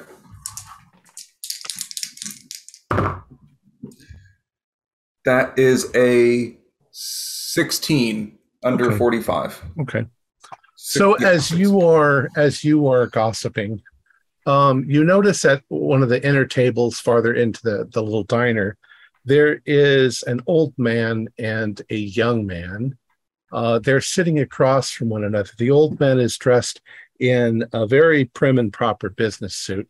The younger man is also in a business suit, but he's a little bit more. He looks like he's probably 19 or 20 you recognize them. You're pretty sure those are uh, Hayride employees. And from the way they're dressed, you're pretty sure they came to work this morning and suddenly realized the whole place had burnt down. I am I'm going to slap a $5 bill on the counter, um, sort of nod to the waitress and come up with a full tray of coffee and whatnot, and walk up to their table with multiple cups of black coffee, cream and sugar. And uh, Um, the the older man, man looks up at you and he says, uh, "Oh, Mr. Campbell, isn't it? yeah, yeah. Jason, surprised you remember. Good eye. I have a I have a a memory for names and places. Uh, so you've you've seen, you've heard. Yes, it, it was unfortunate. I was right there. That's how I got this scar. I was right nearby. Oh my goodness! Scared the dickens out of me. Yes. we didn't know anything until we got here this morning for for work and found the place had been destroyed. Um, I don't know what they're going to do at this point in time. Um, apparently, it was a gas explosion. That's what it seems to be. Yeah. It's um, It blew the entire front of the building out. Only the Yeah. safe was still in there. Poor Yeah. Valerie. That's it. Ah, poor Valerie. Yes, I believe the police have confiscated all of the um, the merchandise, which is a good thing. Uh, they're holding it until they can turn it over to the proper uh, uh, uh, people involved. Um, they'll have to find some new place. I've worked for them for forty years, and uh, it's a shame. Now we're going to both have to find jobs he's he's not I, I kind of giggled that but he's he's very serious man Mhm. um uh his name by the way as you recall is lawrence lawrence cabot. Um the young man looks like he's uh, maybe he's 18 um he says yeah i'm gonna have to find someplace else to work. That's carl west. Um he says it's not not always easy to find a, a place in a, a small town. Besides, I've been learning the business, and uh, you know, it's it's not an easy business. Sure. Do you think anyone around the university? Surely they they keep bringing in so many artifacts that maybe just skills working with gemstones. You may be able to find some work around there. I mean, I can put in a good word for you at Magenta if you're not above, uh, you know, waiting tables. Pays good, good tips anyway. With that Maybe- memory, Mr. Lawrence, you'll do well. Well, I don't know. Perhaps I should just retire. It's been a long, it's been a long, hard. I don't need to say anything more. and uh, you see uh, Carl sort of roll his eyes. Uh, you get that sort of vibe from Carl, like yeah, old people, and uh, uh, I do that knowing nod back. Yeah. We'll we'll, we'll get by. Do you know? have. Well, so yeah, they were talking about, or you both said that John may have to find a new building. It's. Have you heard anything from him? Is he holding up all right? A lot of people have sent you know, uh, sympathy cards and flowers. Um, it's um, I don't know. I mean, I'm not. I, have I've worked for them as I say for 40 years, but when I say that I was uh, close with them, I, I'm I'm professional with them. You know, it's it's a job.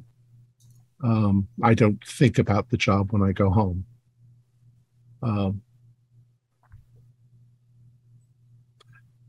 from little things that he says, you're still not sure that he knows that Valerie is dead.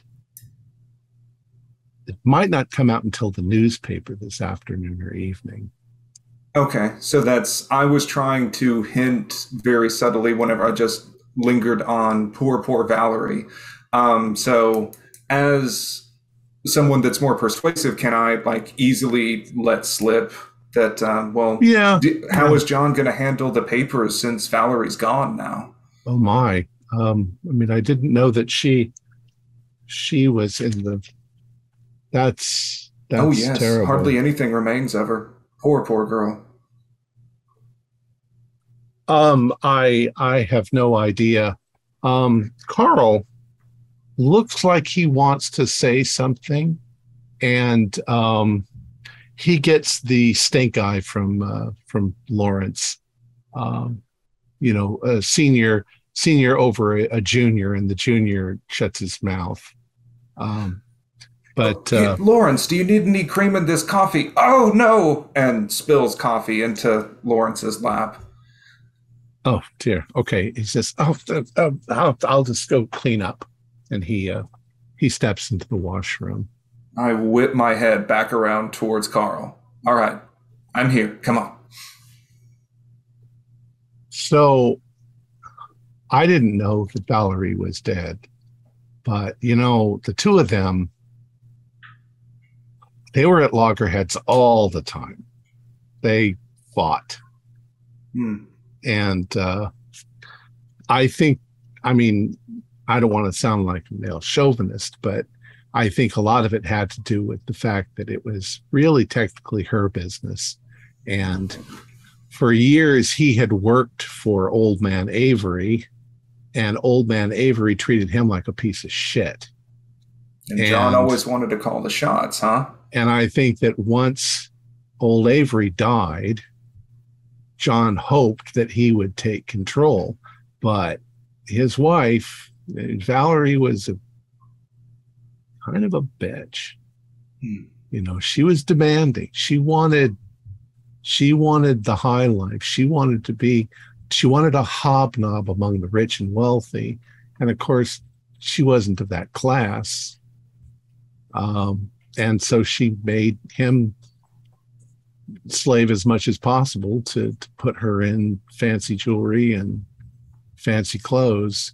I think that he'll be, I mean, I didn't know that she was dead, but if she's dead, I think he's going to become a happier person. He's always nice to me.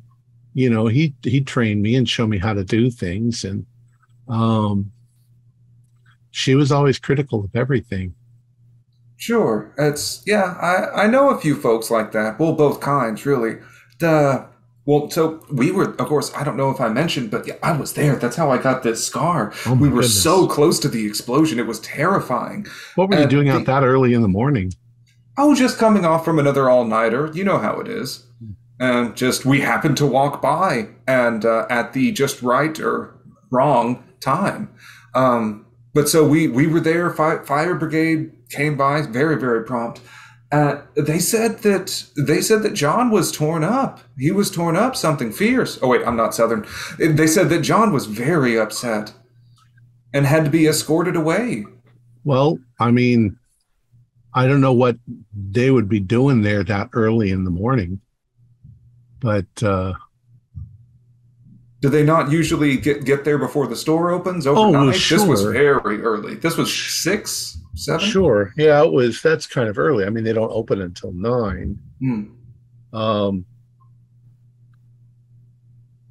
Uh, was he there too?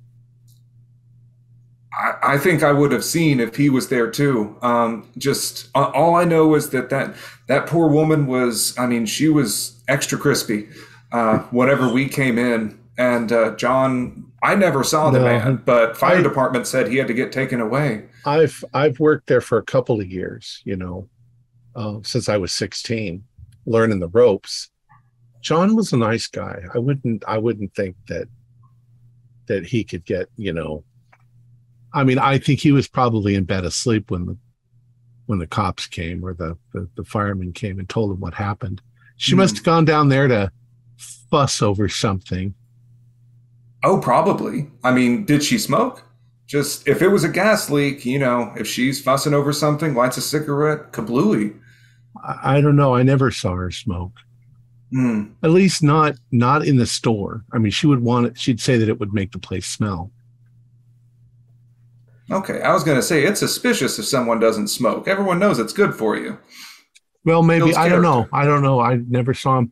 They were pretty careful about their private life, except that I know they fought all the time. Mm-hmm. I think he was emasculated. Oh, here he comes. Yeah, that's okay. And Lawrence Lawrence comes back and, and rejoins him. And he's like, he's like, well, well, young Mr. West, I think that we need to go and see what we can find as far as jobs go. It was nice seeing you, uh, Mr. Campbell. It- nice seeing you too, Lawrence. So sorry about the coffee. And please let me know if you want a good word at Magenta's. That's it, it's nice. It's French cuisine. So, but I, I'll teach you the words. It's it's all good. And then he just said, thank you. And, and they get up and they leave. All right. So neighbors of the, uh, of the businesses. Yes. Um, you, without going through it all again, you kind of get the same info. Um, they were fairly decent business folk, but he and her couldn't sometimes control themselves and they'd have a fight. And it was usually, it, it's categorized as she was domineering. She would tell him to do things and he would try to accommodate her, but she never seemed to be satisfied. You know, he couldn't do anything right. And he used to, about the only time that they probably had peace was when he would go off on a business trip. He would, uh, you know, occasionally go uh, on shopping. Uh, he would go out looking for sources of jewelry and materials, mostly to New York, but occasionally he would go other places. And they mentioned that he was gone for for quite a bit. Um, they think he went to Russia. Yeah, that checks out. Um,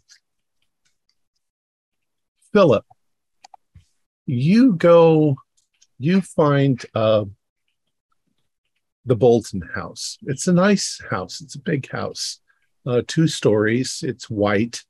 Um, it has a very well manicured uh, lawn and flower beds.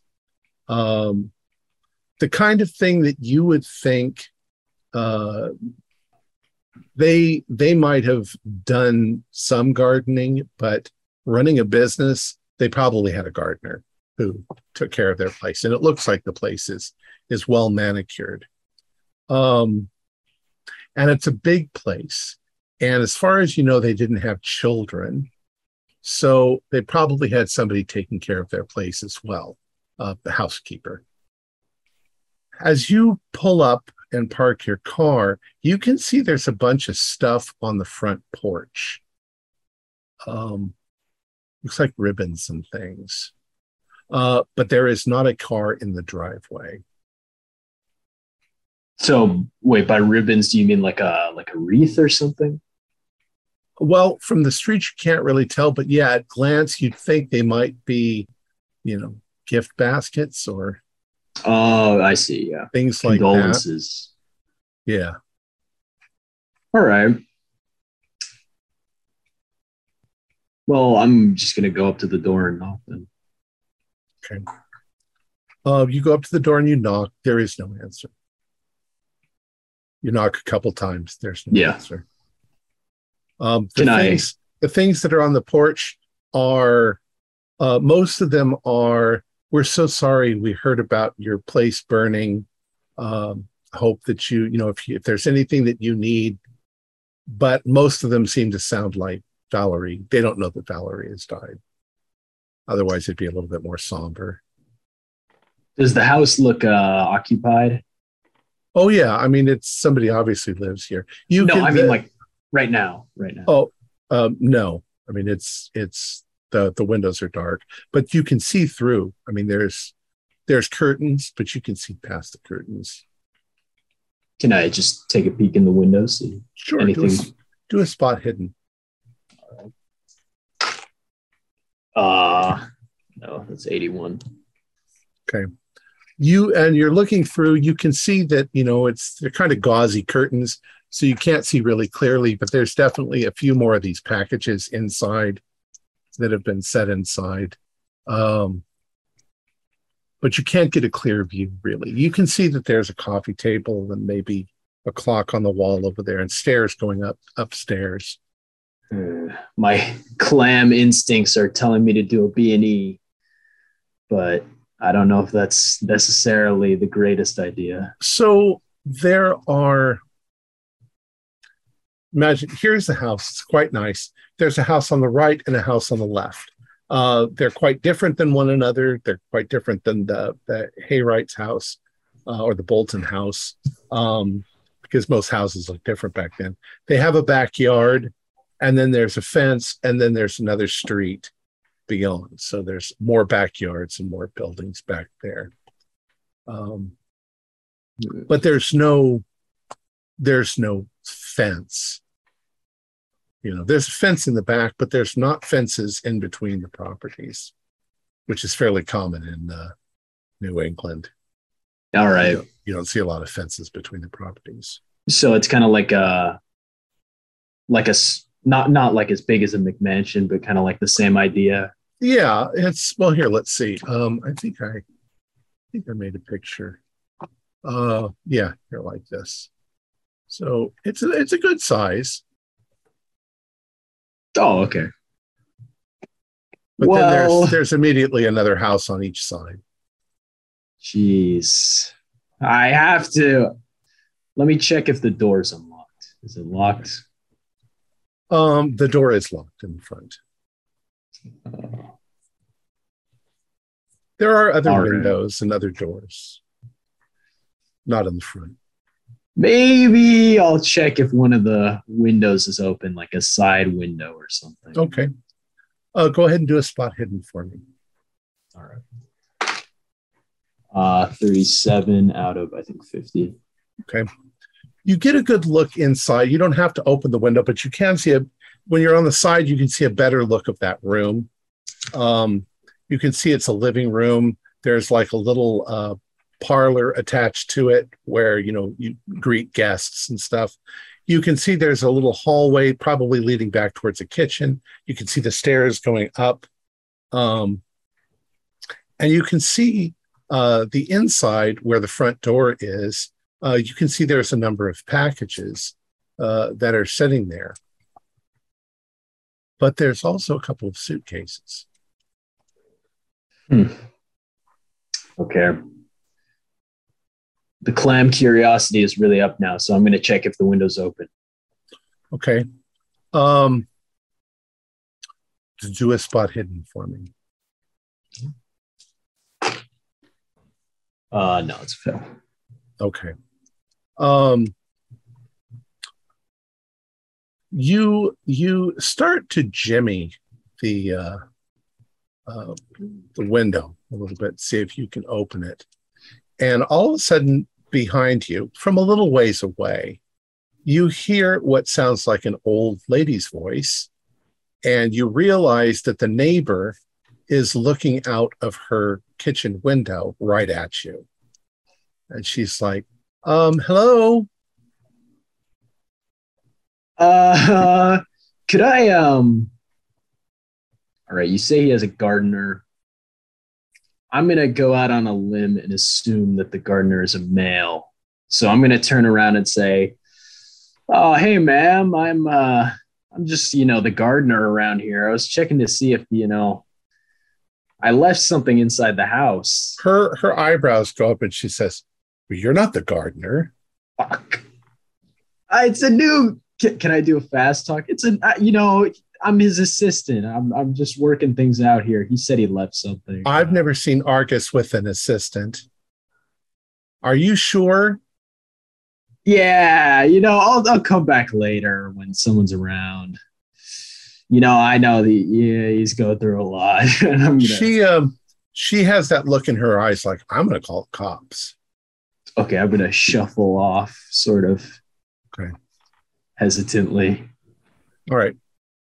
So you go back to the car. Let's see. Okay. Henry, at last you make your way up to the room where the professor is. It's taking you 45 minutes just to go up the stairs. Um, uh, you knock on his door. Uh, yes, yes, yes, come in. Um, this is this is fascinating, um, uh, most extraordinary. Um, I, I don't know. I it's, it's so extraordinary. I seem to have changed my accent to a completely different one. Um, I have become German. uh, yeah, I've become German when I was Russian before. Um, he says, he says, please, please sit down. This is this is a very valuable document. We need to put this into a museum when you when you've solved the case. Um, it is apparently uh, about 400 years old, and Wow. and it uh, it is a part of a journal that was written by a number of Russian uh, soldiers, uh, Slavic soldiers. Here, let me give you the translation. And he hands you the translation. Uh, 15th century, easily. This is the translation that he gives you. All right. Translation of Old Slavonic text, 15th century. And as night fell, we could hear it coming, son of Veles, the avenger of the dead. Its arrival proved only that one of us was the killer of the Cossack girl. This was the proof. If the god beast came, then we could not deny that one of us had gone back and had killed her. Revenge for the deaths of our own children. It came like lightning to the house, sundering apart the braced door. Its eyes like glowing pools of chaos, it searched for the killer. Pasha, why did he do it? And yet, for all his begging, it did no good as the monster ripped him in half. Nor did we stop him, no, for none desired to be taken as well. But then it turned on Dmitri and Vladim. Why, oh, why? It seemed that all those who witnessed it became souls it desired. No witnesses were allowed. And then it was my turn. Unable to stop the beast, I too was broken. I awoke at dawn a week later, only discover, to discover that the Cossacks had found my shattered body and saved my life. Yet, although I healed in time, it took me seasons to walk. Forever cursed, never to forget the son of Veles. Ever. Well, that's some heavy stuff, sir. Uh, do you have any idea? Well, I don't want to get too much into an investigation, but Well, it, why would somebody have something like this? it sounds like it's part of one of the legends of Veles that uh, that he had that someone had murdered uh, someone who contained uh, who had one of the uh, trinkets, the uh, the things that contained the son of Veles, and the the creature came to attack them, but it seems to also have attacked anyone that could see it. So, by this logic, if uh, someone who had one of these relics or reliquaries, but not rightfully so, and had uh, harmed the original owner or stolen it, that one of these mythical beasts would hunt that man down? it would come within a day as long as darkness was upon the earth that it would come and destroy the the murderer and all that saw it I see. This is perplexing. This is definitely a case for the Clam Flap boys. well i should like very much to know what happens to this um, this document. It's uh, quite remarkable. Um, it's a piece of our history that I'd like to save. I'm in agreement with you, with you there, boy. In fact, uh, I have some experience working in museums, so as long as it is pertinent to the investigation, uh, handle it with light hands and make sure that when it's done and no longer of use, uh, hand it to the proper authority so it can be preserved in perpetuity. Excellent. Right. So, Henry, what are you going to do now that you have this? Well, I'm going to graciously thank this man for uh, translating this. Mhm. Um, I appreciate all your hard work, sir. Of course. But I must return to the boys. This is information that they'll need as soon as possible. Right. So you hobble all the way to Hank's uh, Oh, God. uh, Hank's hardware store. Uh, Hank and uh, and Earl was it Earl and you that were looking at the neighbors? Yeah, we were helping we sweep were, up. We're But not you- far. You've you've come back to your hardware store Yeah. as Henry arrives. Philip and Jason, what are you guys doing? Are you meeting back? Yes, uh, Philip is going back to Hank's hardware store, tosses him a wrapped brown package. Um, it's like, there we go, Hank, corned beef hash. Oh, Uh, the rest of I'm you- Philip. Oh, well, yeah. Philip, I'm very glad you get a BLT. Everybody you're, has just- BLT. you're you're that close. I'm going to tell that to the police when they arrest Philip for uh, breaking and entering. Uh, Philip, you get nothing. all right. So you guys are all back together. What do you want to do? oh, I suppose we'll share the Oh. information we found out. I found Oh, something. Henry. I've got something. Oh. It's a primary source. Oh, really? Excellent. Yes, it's a primary source of journal. But hold on. Uh, let, let me let me see that, uh, and I'll I'll read it. And I'm Oh. I'm physically paling. I'll, I'll pull over a chair for Henry because he seems a bit winded. Yeah, Uh, it took me about four hours to walk over here. Henry, do you realize the gravity of the situation? We I saw realized it. some kind of gravity. No, we we saw it. We saw the bear. We're fucked. I don't, I don't think it's looking for us, boy. No, no, but whenever it's done, it's gonna get us next. Well, you know what? We know how to defeat it, don't we? Just get. I got some fun house mirrors. It's part of my act. Good, good. There might be hope for us yet. Salvation. Actually, you're kind of making sense here now, Hank. Reading this translation again, it's this journal, and there's these soldiers from maybe four or five hundred years ago. Well, one of those bears went after one of their own, and they thought they were going to be spared because it was only looking for that one guy. Boy, let me tell you, they weren't spared. Oh no. Uh it But was they were going towards the graveyard, sniffing out its quarry. Uh But we're not associated with this guy. no, but we saw it. So it'd probably come after us next. We we have to find its target first so we can get an advantage.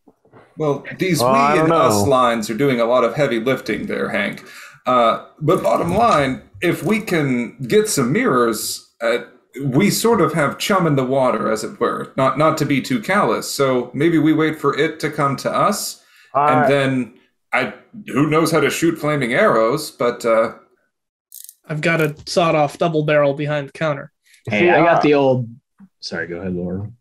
I'm uh, I'm pretty keen on the more uh, defensive option as well because if we just go charging off to try and uh, prevent uh, the wrongdoer's death, I don't see that as a win whatsoever, and we're just exposing ourselves. Whereas if we play defensive, listen, Hank uh, and Henry, uh, especially you, Hank, from giving your testimony, I think I think you guys are in some serious trouble here, assuming this is true. Um, so um, I don't know. We don't need to stick out our necks any more than we're already going to have to. And I think it'll be better if we hunker down, get some mirrors, get a Majesto's flaming arrows act ready. I got the Uh, rather- flaming axes. Oh dear. Well, I mean, whatever pierces the heart, right?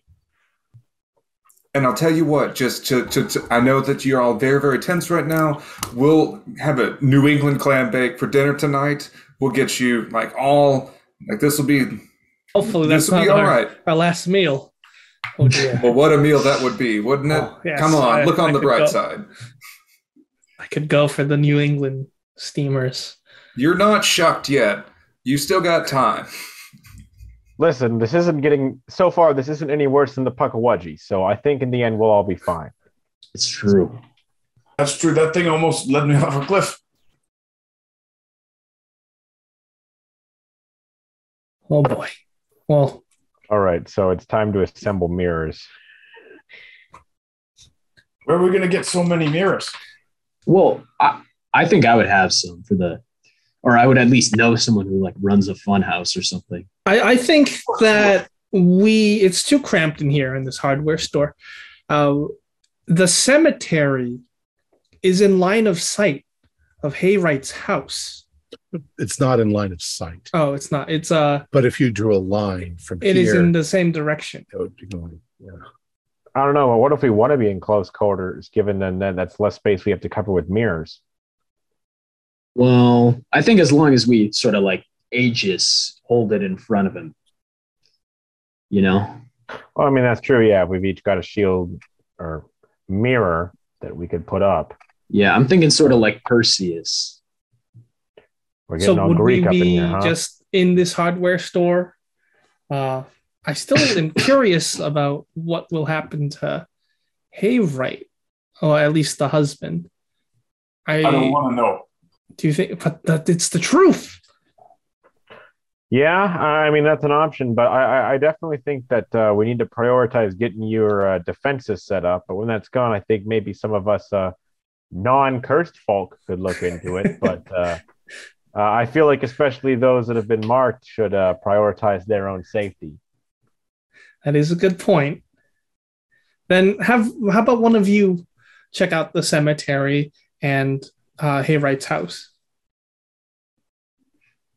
Sure, Alright. Phil. You you had some trouble with the neighbors, right? I'm great with old. just folks. just because they can be um, a warning, a scout. If you hear uh, some violence happening at this household, you can run back and let us know so we can be ready. Also, you know, I'll just true. go. I'll grab my car. Henry can't know, run. We'll we'll park on the street, like you know, a couple blocks down. You know, get up some binoculars so we'll get a clear view, and we'll just you know, stakeout style. Okay, Henry, do you think you can stake out with binoculars in a car? and not fall asleep? Well, Henry can't go. He's seen it. He's cursed. Yeah, he's cursed. Well, I'll tell you what, they have those flaps and the dri- the the driver's mirrors that, that you can check your reflection, so that's a last resort. Cars got all kinds of mirrors. That's the safest place for you to be. That's kind of a good point. It is not a good point. Uh, Oh, listen, you know, never mind I, In a stage whisper. I'm I'm I'm fairly decent with uh, with driving cars, but I'm not exactly a stuntman in angling the mirror to the right moment at the ri- at the right second. If you get what I mean. Well, how fast do you think the beast was, like on a scale from one to ten? Oh, I mean, it was uh, walking out pretty calmly, but I, I'd hate to see it uh, in in purest combat form. But if these boys didn't see it the first time, what makes you think that they're going to see it this time? because you can still hear someone being mauled to death. Well, hopefully not, but I get your point.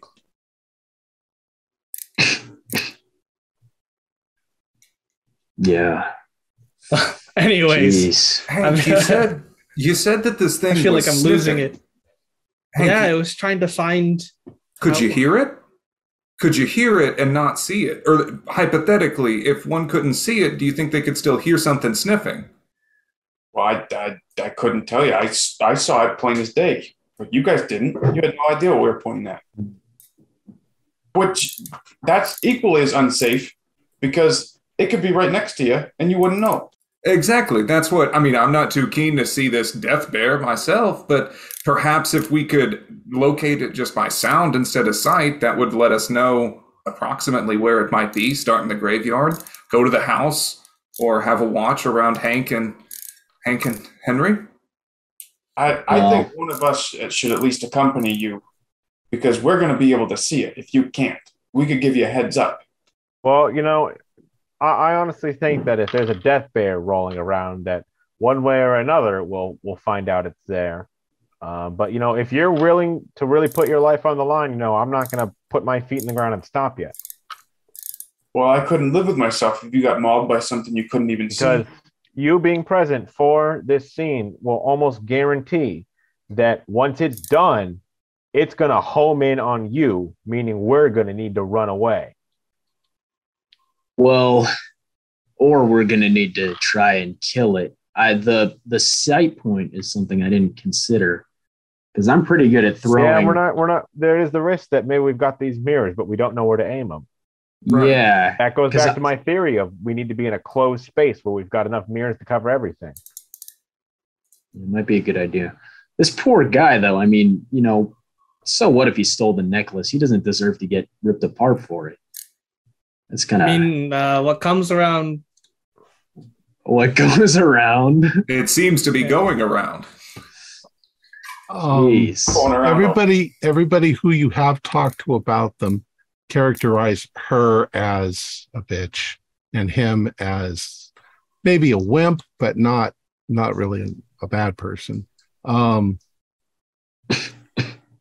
Well, and the dad was at, like really profiteering with the jewelry shop, so maybe He was. He, He was, was a really miser. giving the. He was Yeah. giving the shaft to Bolton.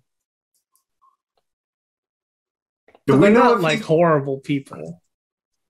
And if we can prevent them from, I mean, no one deserves to be. Uh, Mauled, by a ghost bear. yes, yes. do you guys want to take a five minute break? I would love Sure. that. Sure.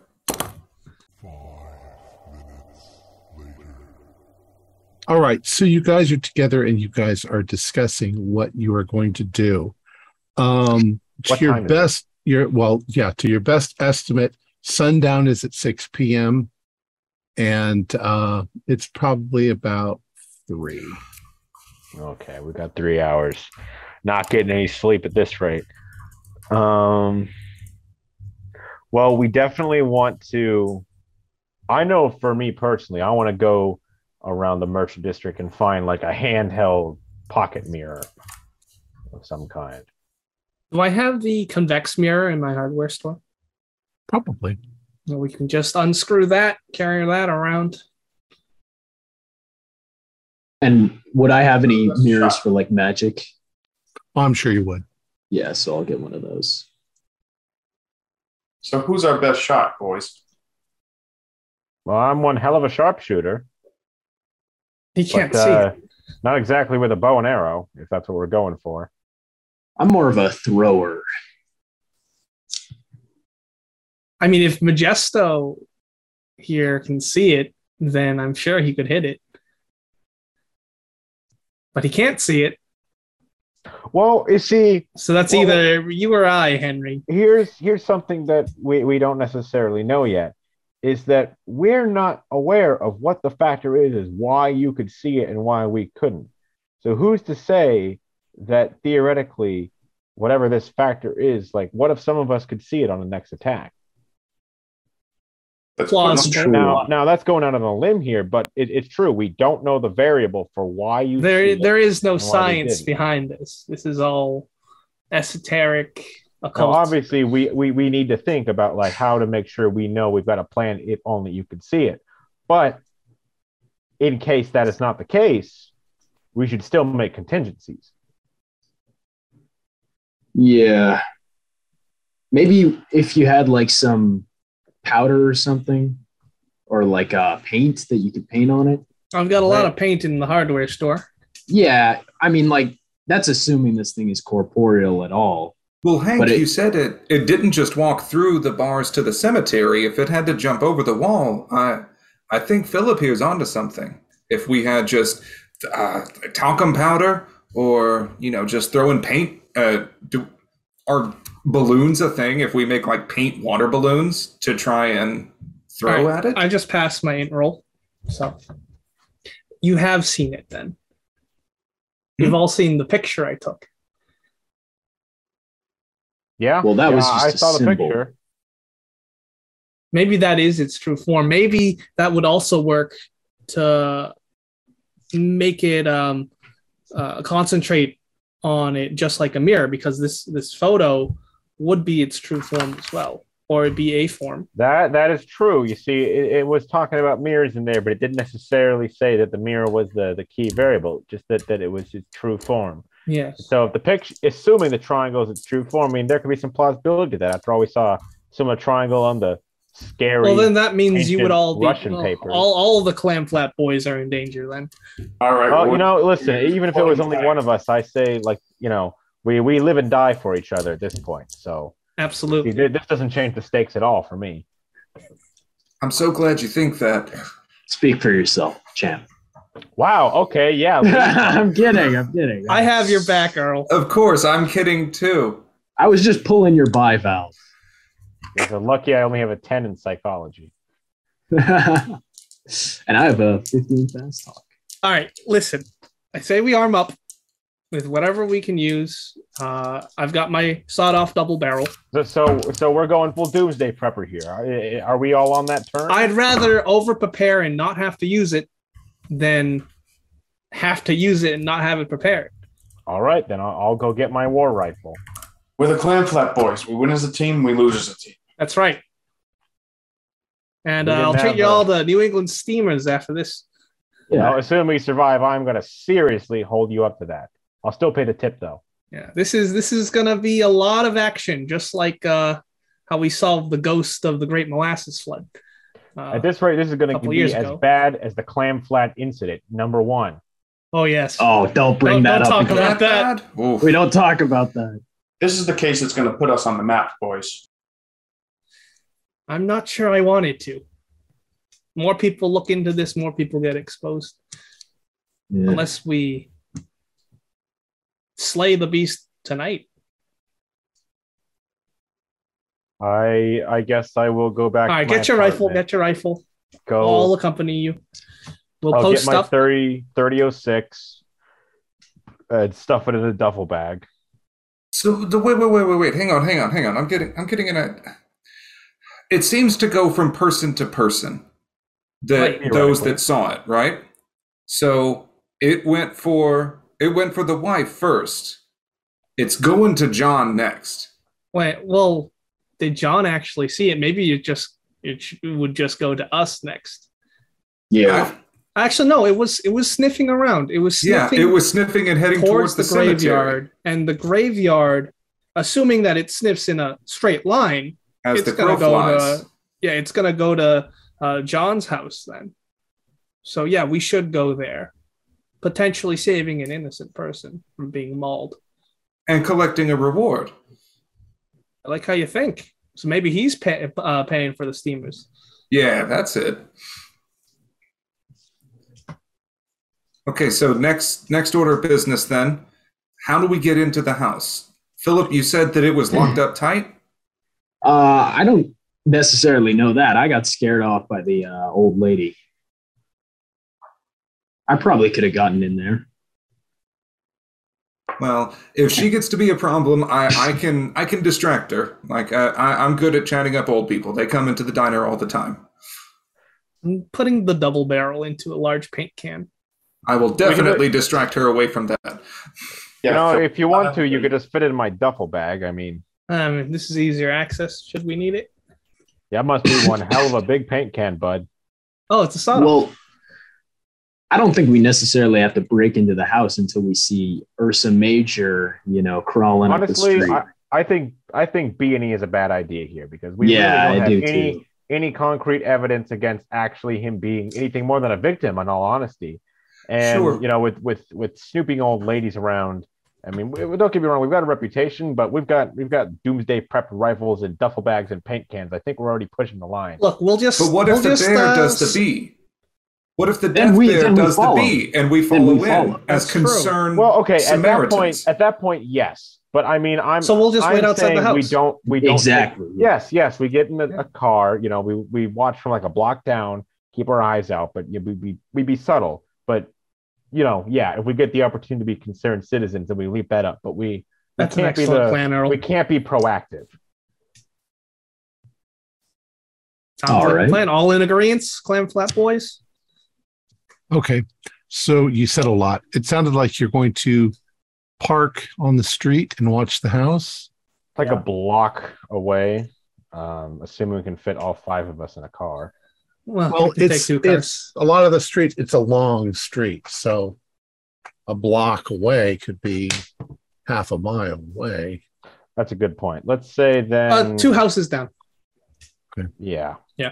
And then we'll have all our equipment. I've got the convex mirror. I've got the photograph. I've got the shotgun. Uh, you can probably fit some of those uh, magician's mirrors in the trunk if you need them. That's where my duffel bag is. Yeah. Okay. So you travel over there. Um, it obviously doesn't take you very long. So you've got a while to wait. Um, Sleep in the probably I- close. Maybe we can even warn John. Don't send in Oh. Philip. What exactly would we tell him? Ooh, spectral bear. That's true. That's true. You know, I forgot to tell you guys, but it looked like he was packing up. I hope he isn't. Well, you see Is his packing car up, still or out the? or maybe he that Maybe he has- hasn't bounced. Maybe he hasn't unpacked from Russia. Well, he he he was in possession in his safe of these documents that we got translated, and so I wouldn't be surprised in the least if he at least knew of the myths and potentially even understands them to be. Well, I mean, that's assuming that that uh, Valerie shared the combination with him, because based Yeah. on those records and the like, I would be willing Doesn't to seem like the assume type that, to share. that Every was the one. You know, that was originally his safe, and that naturally, I mean, given what we know about their uh, toxic relationship, uh, it seems that Valerie would be the one that would, you know, naturally inherit it, and probably, you know, if she was sharing any of the contents with him, I don't think she'd be cluing him in on the most minute details. So honestly, I wouldn't be surprised if he had no idea. Well, and then there's the other matter of the police said he was shocked. I mean, maybe he actually did like his wife, but the police said he was shocked when he saw the, the body. So maybe he, uh, Or maybe, Maybe it was did know. confirmation. yeah. Maybe he heard folklore about some kind of murder bear, and then his wife turns up dead. I mean, it doesn't seem like he may have had much love lost on her, but learning a ghost story is true can do a lot to a person. May Yeah, it's- he's trying to I mean, out hey, just look at Hank. Yes, yes. Is he still in his house, uh, John? Is no, there's no there? there. Okay, so as you're approaching, there is no car in his driveway. Hmm. However, at the end of his driveway, there is a man. Uh, he looks like he is in overalls, and uh, he is talking to the old woman that was uh, that that saw Philip. They're out in the front, um, and he does kind of look like a gardener. Okay. Upon seeing this, uh, and I assume we're getting closer and closer to the sun setting, right? Yeah, you still Uh, got probably close to two hours. All right. You know, uh, I hate to say this, but uh, you know, Philip, you mentioned earlier that old uh, old Bolton wasn't home, right? I didn't think he was. He's still not back, and well, I mean, let's just say, what happens if theoretically two hours from now, what if he doesn't come back, and then we're just completely off the mark here? Yeah. Maybe someone should go ask the gardener, not me. You know, uh, you know, Hank, you want to come with me and we see uh, what's going on inconspicuously? Anything bring, for you, don't, Earl? Don't bring the paint can. We're leaving Oh that in the no, car. no, nothing needs to be painted yet. Painted. That's right. Painted Okay. red, more like. Goodness. Okay, so who's who's going to go talk to the It Okay.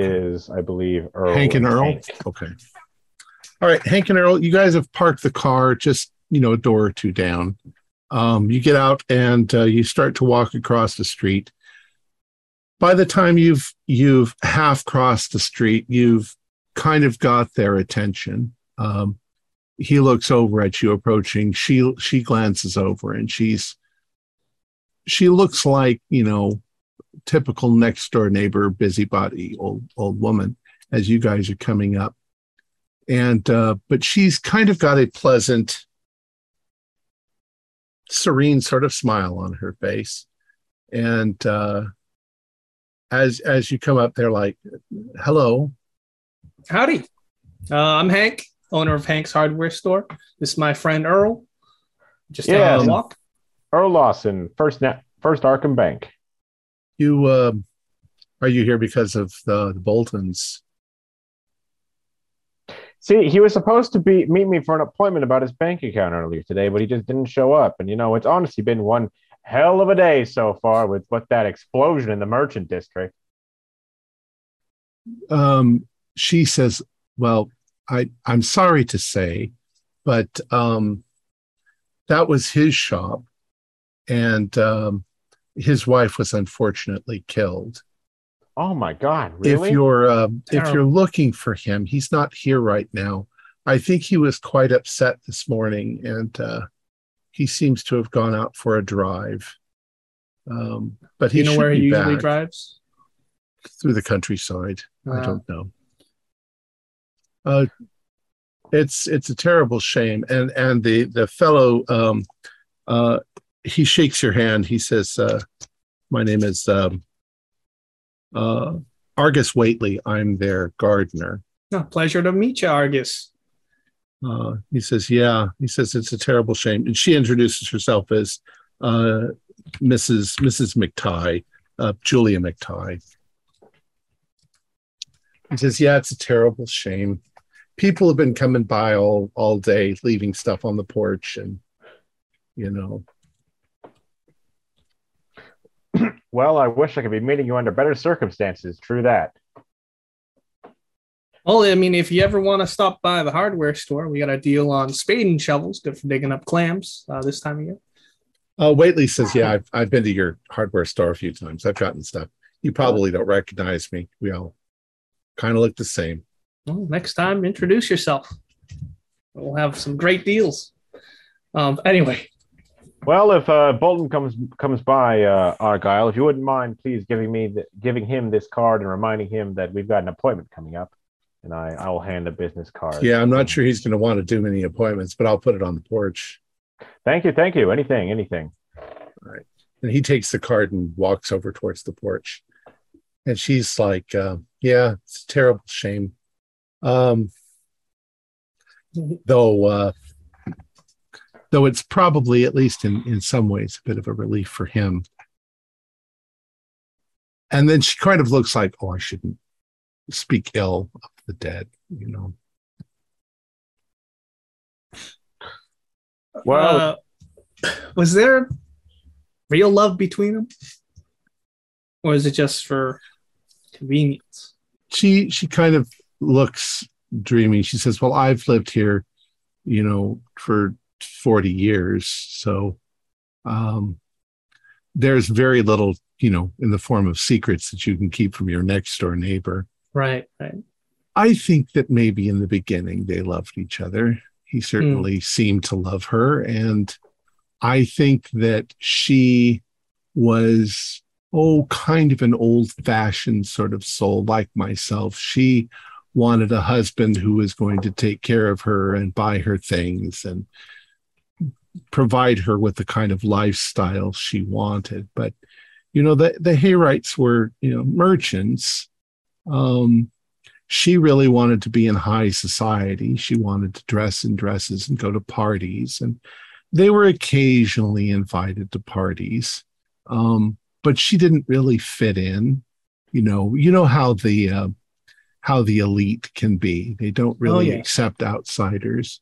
And I'm I mean, I think from his perspective, he didn't care about that at all. I think he loved her, but he he really he was interested in running the business but he wasn't given much of a chance to do it his way. Oh boy they used to fight sometimes. My goodness. I remember one time they had a just a screaming match at each other and uh he came out into the well argus will tell you he came out into the front yard and grabbed the rose bushes and pulled them right out of the ground Does he? And, He uh, seem like the type to uh, be violent towards his wife. Oh no, I don't think so. I'm not sure that Wouldn't he touch would. a hair on her. No, I I don't think that he would have that kind of gumption to, uh, you know, to ever raise a hand against her. Did she raise a hand against him? Well, I don't know. I think I saw a couple black eyes on him once in a while. I wasn't so sure if he'd had a bar fight or he'd be his wife had hauled off and whacked Oh him. my! She's the type of type type of girl to pick up a frying pan and go at it. I don't know. Maybe. Well, not not to talk ill. like that. I say, Yeah. they tried, they tried, and of course, old man Hayward was a he was a shrewd Hmm. bastard, but you know, I don't know. He um John was a I don't know. I may maybe he had his secrets. Um I know some I I found something once. Maybe I shouldn't no, no, bring it up. please. We let us know. Well, I'll, I'll, let me go get it. And she goes back into the house. In, in the meantime, Argus comes back over and he says, "Well, he says I I don't know. He says I'm probably going to have to find myself another job. Um, no, why don't I hire you? You seem need a like a, gardener? hardworking individual. Well, oh, I'm a gardener, sir. I mean, I don't work in a hardware store. I I, Yeah, I like to garden. garden. You got a Oh, house? I'm- I can garden for you. Yes. Excellent. You can uh, garden for all my friends, and uh, Yeah. we'll, we'll pay you. I well. doubt that you'll be anywhere half as demanding as she was. She, oh my goodness, what a woman! Oh yeah, You- she'd you have me put in that- a she'd have me put in a flower bed in one spot and then say, "No, I don't like it there. Move it." You know. Well, how'd you like John then? Uh, John was okay. Um, kind of a, I don't know, kind of a wimp. Well, he tried uh, to stand up to her once in a while, but you know, it's her money. It's her money. It's her, you know, I think that you know, now that she's dead, he'll probably inherit everything, but then why shouldn't he? Well, it's as they say, money talks. Anyways, um, I just came by because um, uh, Mrs. Uh, McTighe there called me. She said there was some strange man wandering around here. Said that he was uh, his. Uh, said that he was my assistant, but Some kind of criminal, huh? I don't have an assistant. Oh, we got a neighborhood watch around here. I mean, what kind of? We don't want any creeps walking up and saying Scoundrels. What's the neighborhood watch? Yeah. Um, no. Um, anyway, she called me just to make sure. And I thought I'd come over and take a look. I'll give him my card. All right. Keep in touch. takes your card. Well, thank you See very you at much, the mister. store. And um, and he Tell me, Hank. he walks away and get, gets into his truck. Uh, just as Mc, Mrs. McTighe comes back out, and she's got in her hand a folded up piece of paper. And she says, Now, I mean, I don't want ever to speak, you know, ill even of the living, but Right. um, a, a while ago, um, it was a kind of a misty morning, and I was out getting my newspaper and checking the mail, and uh, I noticed Mr. Bolton's car was sitting where it always does, right there, um, and that there was a piece of paper on the ground. I thought maybe he had dropped it and fallen out of his pocket or something. Um, but it looks like a letter that he had intended to mail and must have lost it. Anyways, it was all crumpled up. So um, this is the letter. I don't know. But something you said makes me think, you know, I mean, he was a nice man, but don't we all have our flaws? Right, right. And she says, Here's the letter. And she hands it to you. I'll read it. You're, you're a good judge of character. Joanne, am I never to be free of the legacy of my father in law? His name hangs above my door as an ever present omen of failures. If only I could break her hold on the money, I would leave at once and come to you in New York. But there seems little chance of that. She is much worse than her father ever was. My Joanne, I love you so much, and it is with a sad heart that I had to give her the beautiful Russian necklace I discovered. She found it in my luggage on my return. Christ! is not even a man's own portage sacred. I have to rid myself of her once and for all and gain that the damned inheritance for myself. Then I can give you the life you deserve, John. Okay, I'm right, gonna so- try and be subtle about this, but upon reading this, I'm gonna like try and like dart my eyes towards Hank and like twitch an eyebrow up, but then just like quickly revert to like, whoa, uh, well, that's interesting. Uh, here, you you take this back. She says, "Do you think it?" I mean, I it sounds like maybe he was having an affair, but I mean, I wouldn't oh, I blame mean, he's, him. he's he's talking about loving some uh some some Joanna. That don't sound like uh that don't sound like Valerie to me. So I Well, mean, he went to he went okay. to New York a lot on business, and she Okay. mentions New York. I don't know. Well, uh, I think we should probably keep this uh, under wraps as best we can. You know, we don't want to be any uh, any lip flapping gossipers, uh, but that is certainly interesting. Thank you so much, uh, Mrs. McTighe. Indeed, indeed. And I'm once again, I'm so sorry if we've seemed a bit nosy here. Okay. Keep your eye out for any strange fellows claiming to be gardeners. We don't want any folk like that in our town. Absolutely. All right. So, right about 5 p.m., little after 5 p.m., um, you notice a car turn down at the end of the road. And Before- it. Go ahead. Before that happens, could or would we be able to discuss with the others about? Yeah, you please The note. discuss. Um, Yeah. Sorry to interrupt. So we'll say Oh. it's it's going on. It's it's going on five o'clock. Okay. So so the sun's not setting yet. Correct. You got about an hour. Okay.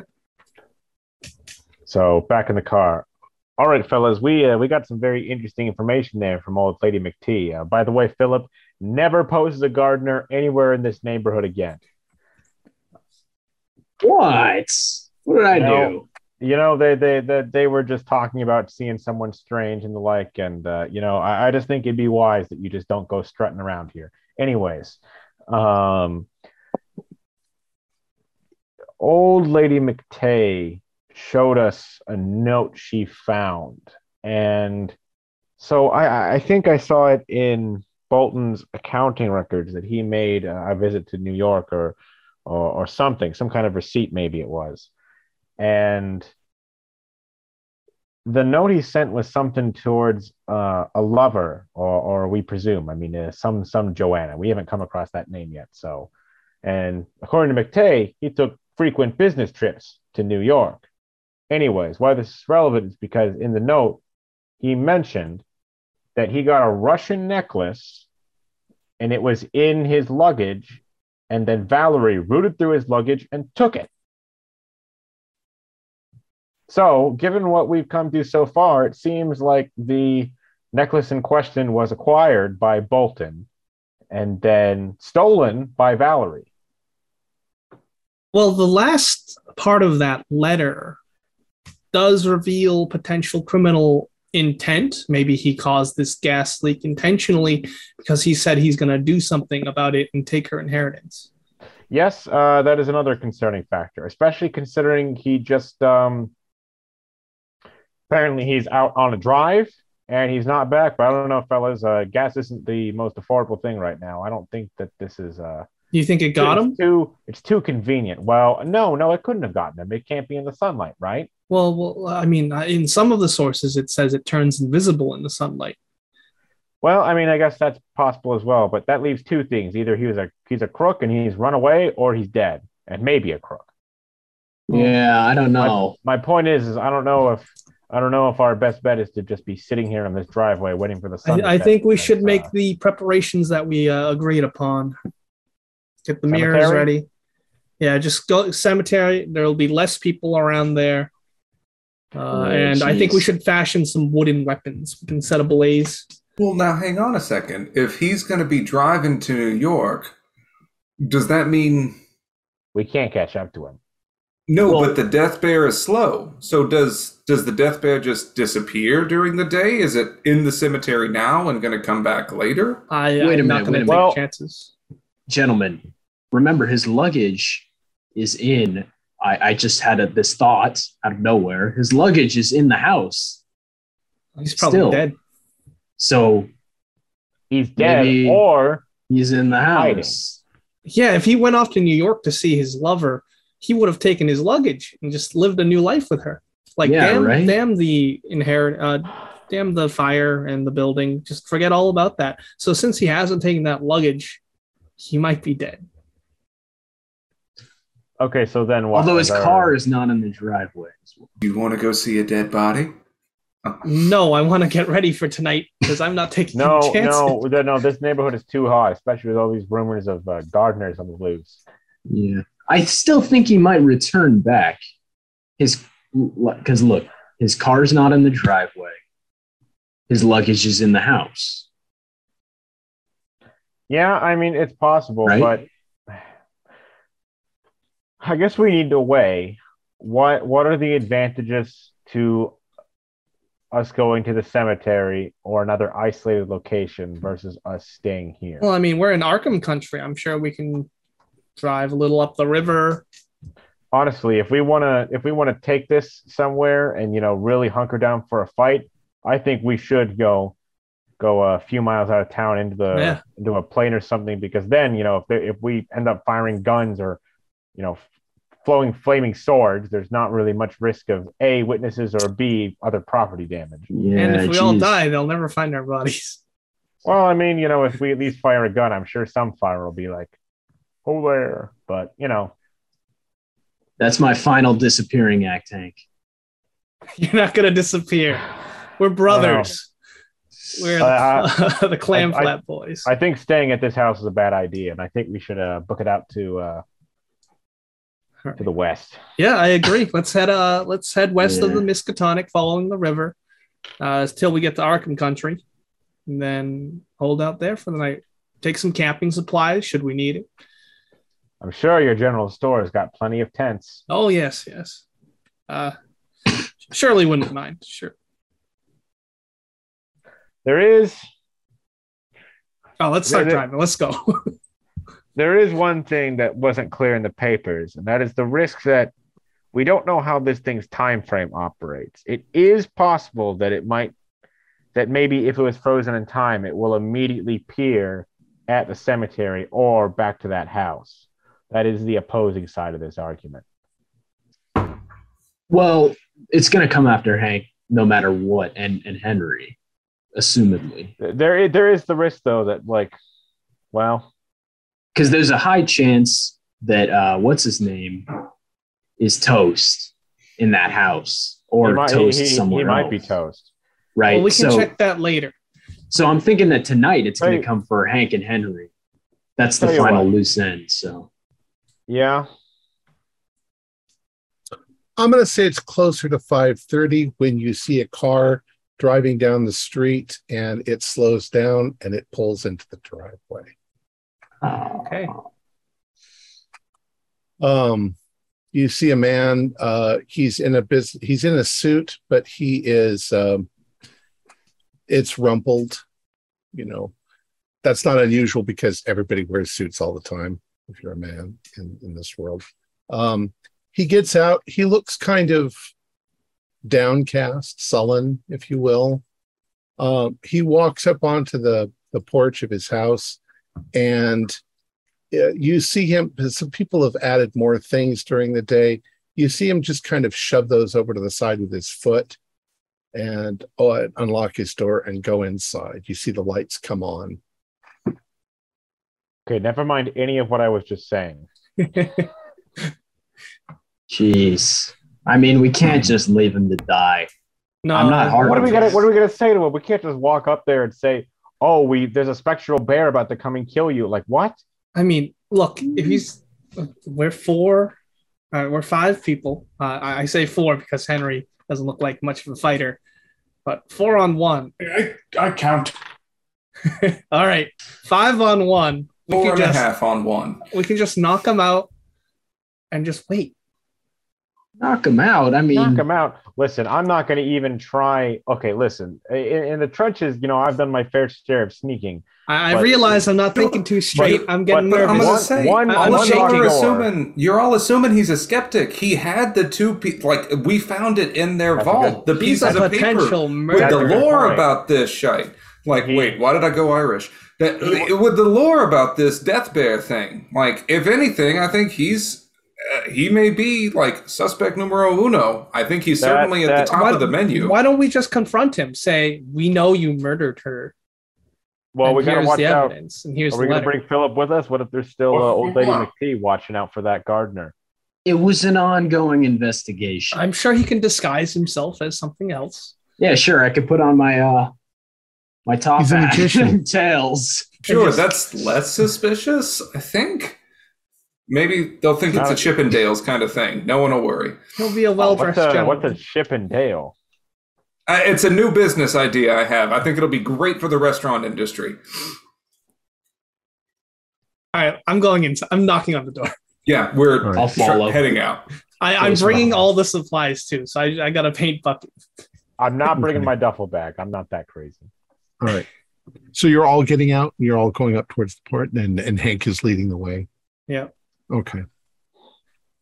Um, Hank, you get up to the door, and you knock, and there's quiet for a few moments, and then you think you can hear somebody coming downstairs and crossing the room. You can hear it's usually wooden floors. You can hear the sound and it comes over and the door opens um, and uh, uh, he's not a, a handsome man uh, he's very average looking um, uh, he looks like he's maybe in his late 30s but he also kind of looks like he's um, you know been through the ringer um, he looks at you and he says, "Yeah, can I? If if you're here to offer your condolences, thank you, but I'm I'm I'm really tired. We, we need to talk. Um, We think lives may be at risk. Yep. who who, who are you? Um, aren't you the grocery, uh, the hardware store guy? Aren't you? Yes, I am. Yeah. Henry, you want to say the name? shop down the street. Um.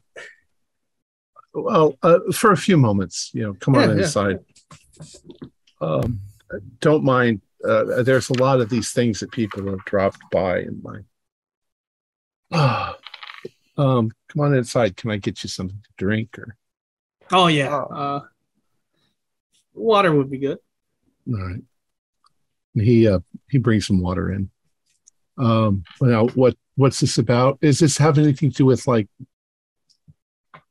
you look like you're an insurance guy or or something something and I really don't want to deal with this right We're, now. we're not trying to sell you anything, at least not in the monetary sense. Well, I hope you're not because my wife died this morning. yeah.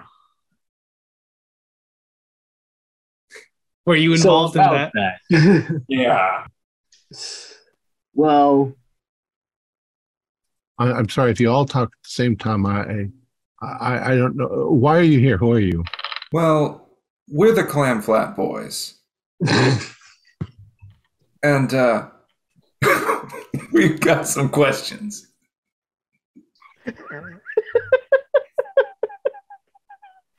I can see the TV series now.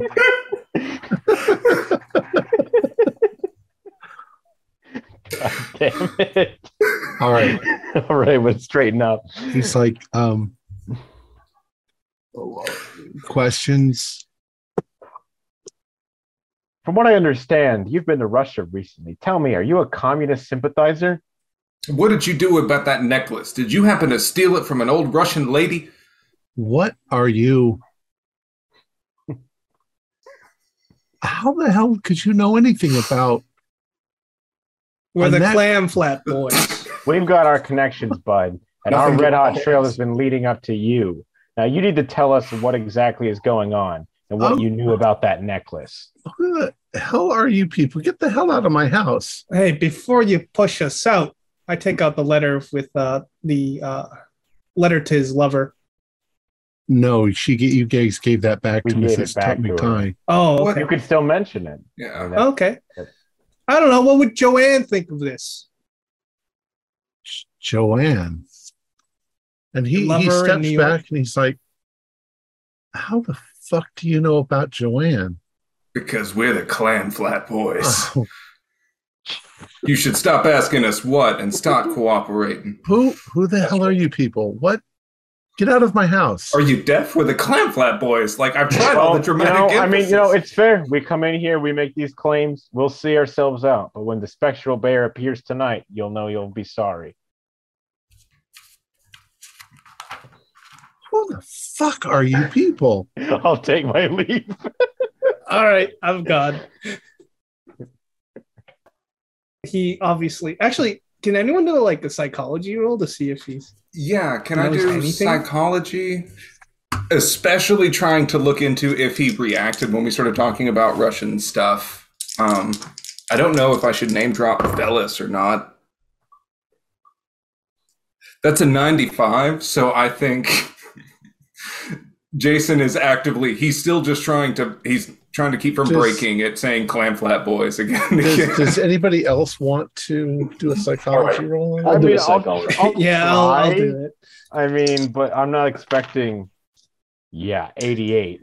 no way. I think we're all just holding it together. Uh, 54. No, We. I got a 70. John, Henry. what our boys what our boys mean to say is that you are in very real clear and present danger. Allow me to explain. We know that you got this necklace from russia. That's What, a fact. what the hell does the necklace have to do with anything? well if you'd listen i could explain. You brought that back. We found it at the scene of the incident at your store.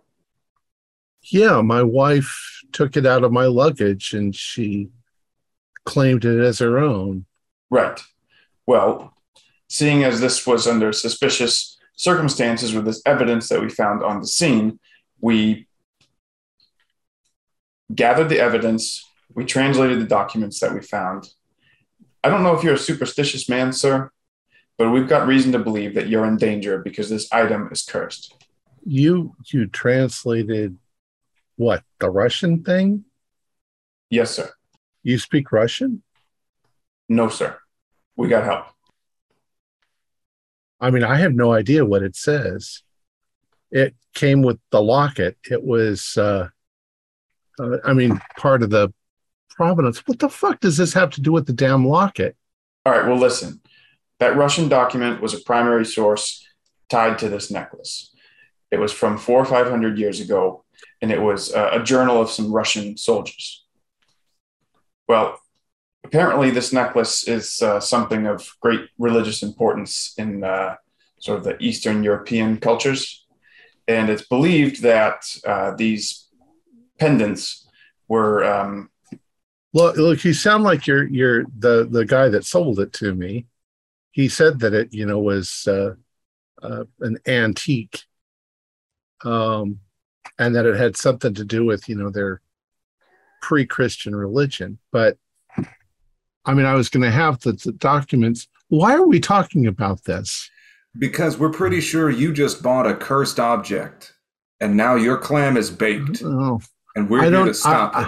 I, I've been in the biz. I've been in the jewelry business for a long time, and I've never run across any kind of cursed object. So, I don't. I don't believe in curses.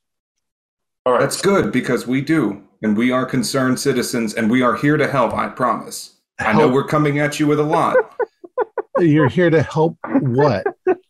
We're just trying to explain to you, sir, that we have reason to believe that uh, the nature of this cursed item is very real and not just superstition. Uh, two of us have seen an entity ourselves. That sounds crazy, but I don't know what to tell you besides you gotta just listen and trust us. Is it getting close to sundown? It's it's probably about five forty-five. Oh, God. Um, what? uh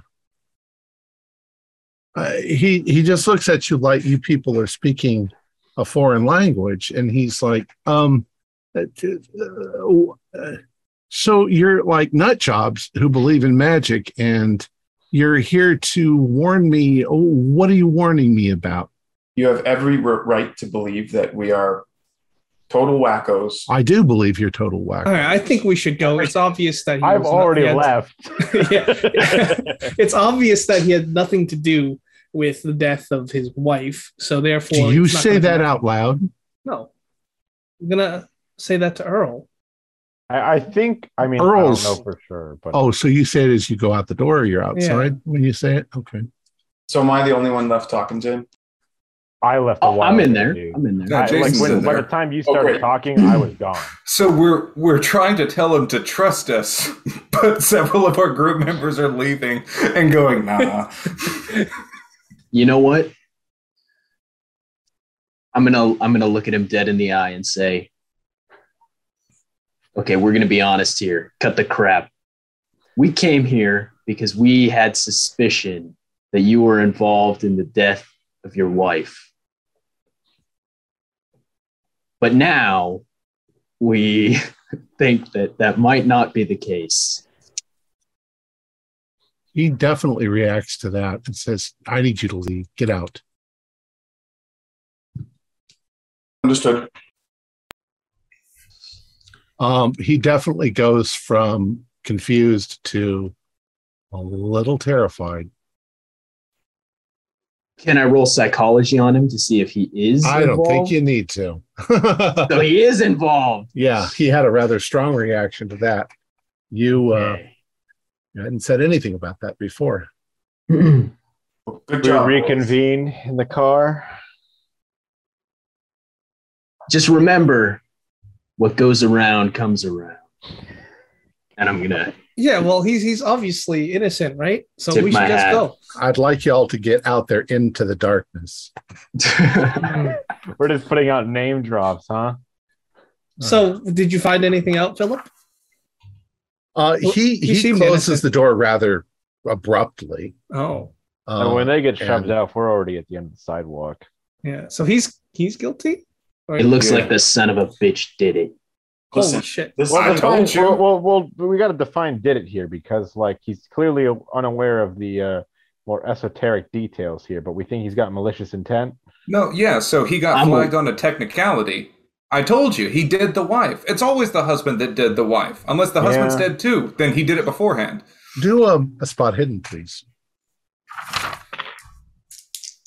Mm, I'm not spending the luck to make that. Eighty nine failure. That is, Pass. Oh God, what's my spot hidden? Yes, it is a 49 under 50. I I also was got a hoping it was 49. at 40.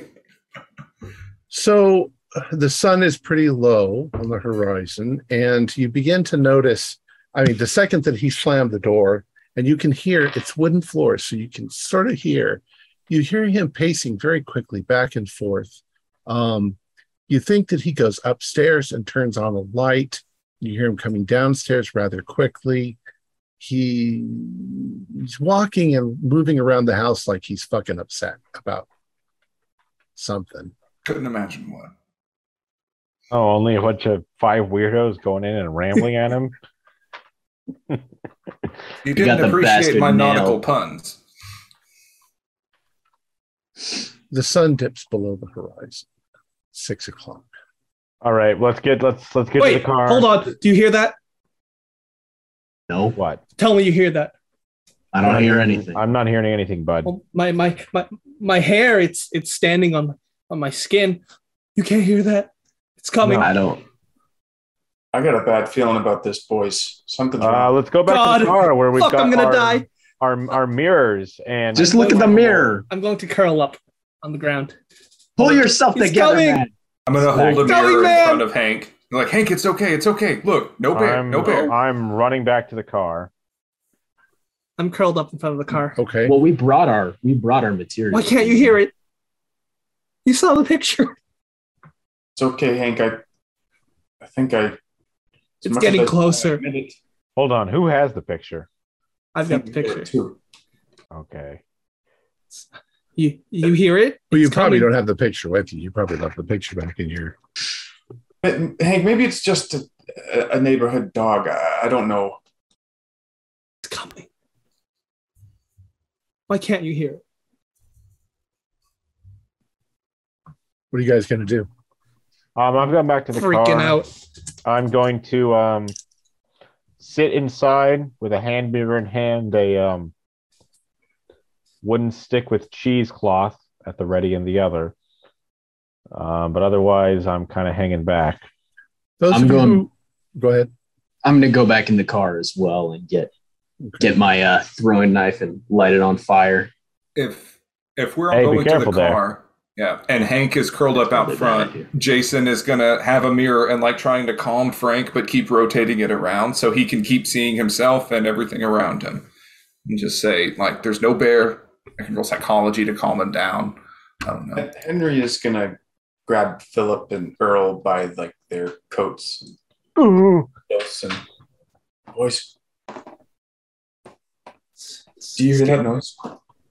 What noise? Yes, I hear it. I hear it. It's in the distance. It's coming closer. How It's getting- close? How close? I don't know. It's Where's it coming from? goes. Well, I- I've got I've got my lighter at the ready whenever it comes It down. to seems to be coming from the direction of the cemetery. I mean, that's quite a ways away from where you are here, but you can hear something moving swiftly in this direction. Philip, Earl, Jason, why don't you hear this? It's coming. I don't know. Maybe I, we, we were theorizing about the factor that lets us perceive it. Maybe whatever it is, I, I guess I'm just not good enough. Stop theorizing. Act.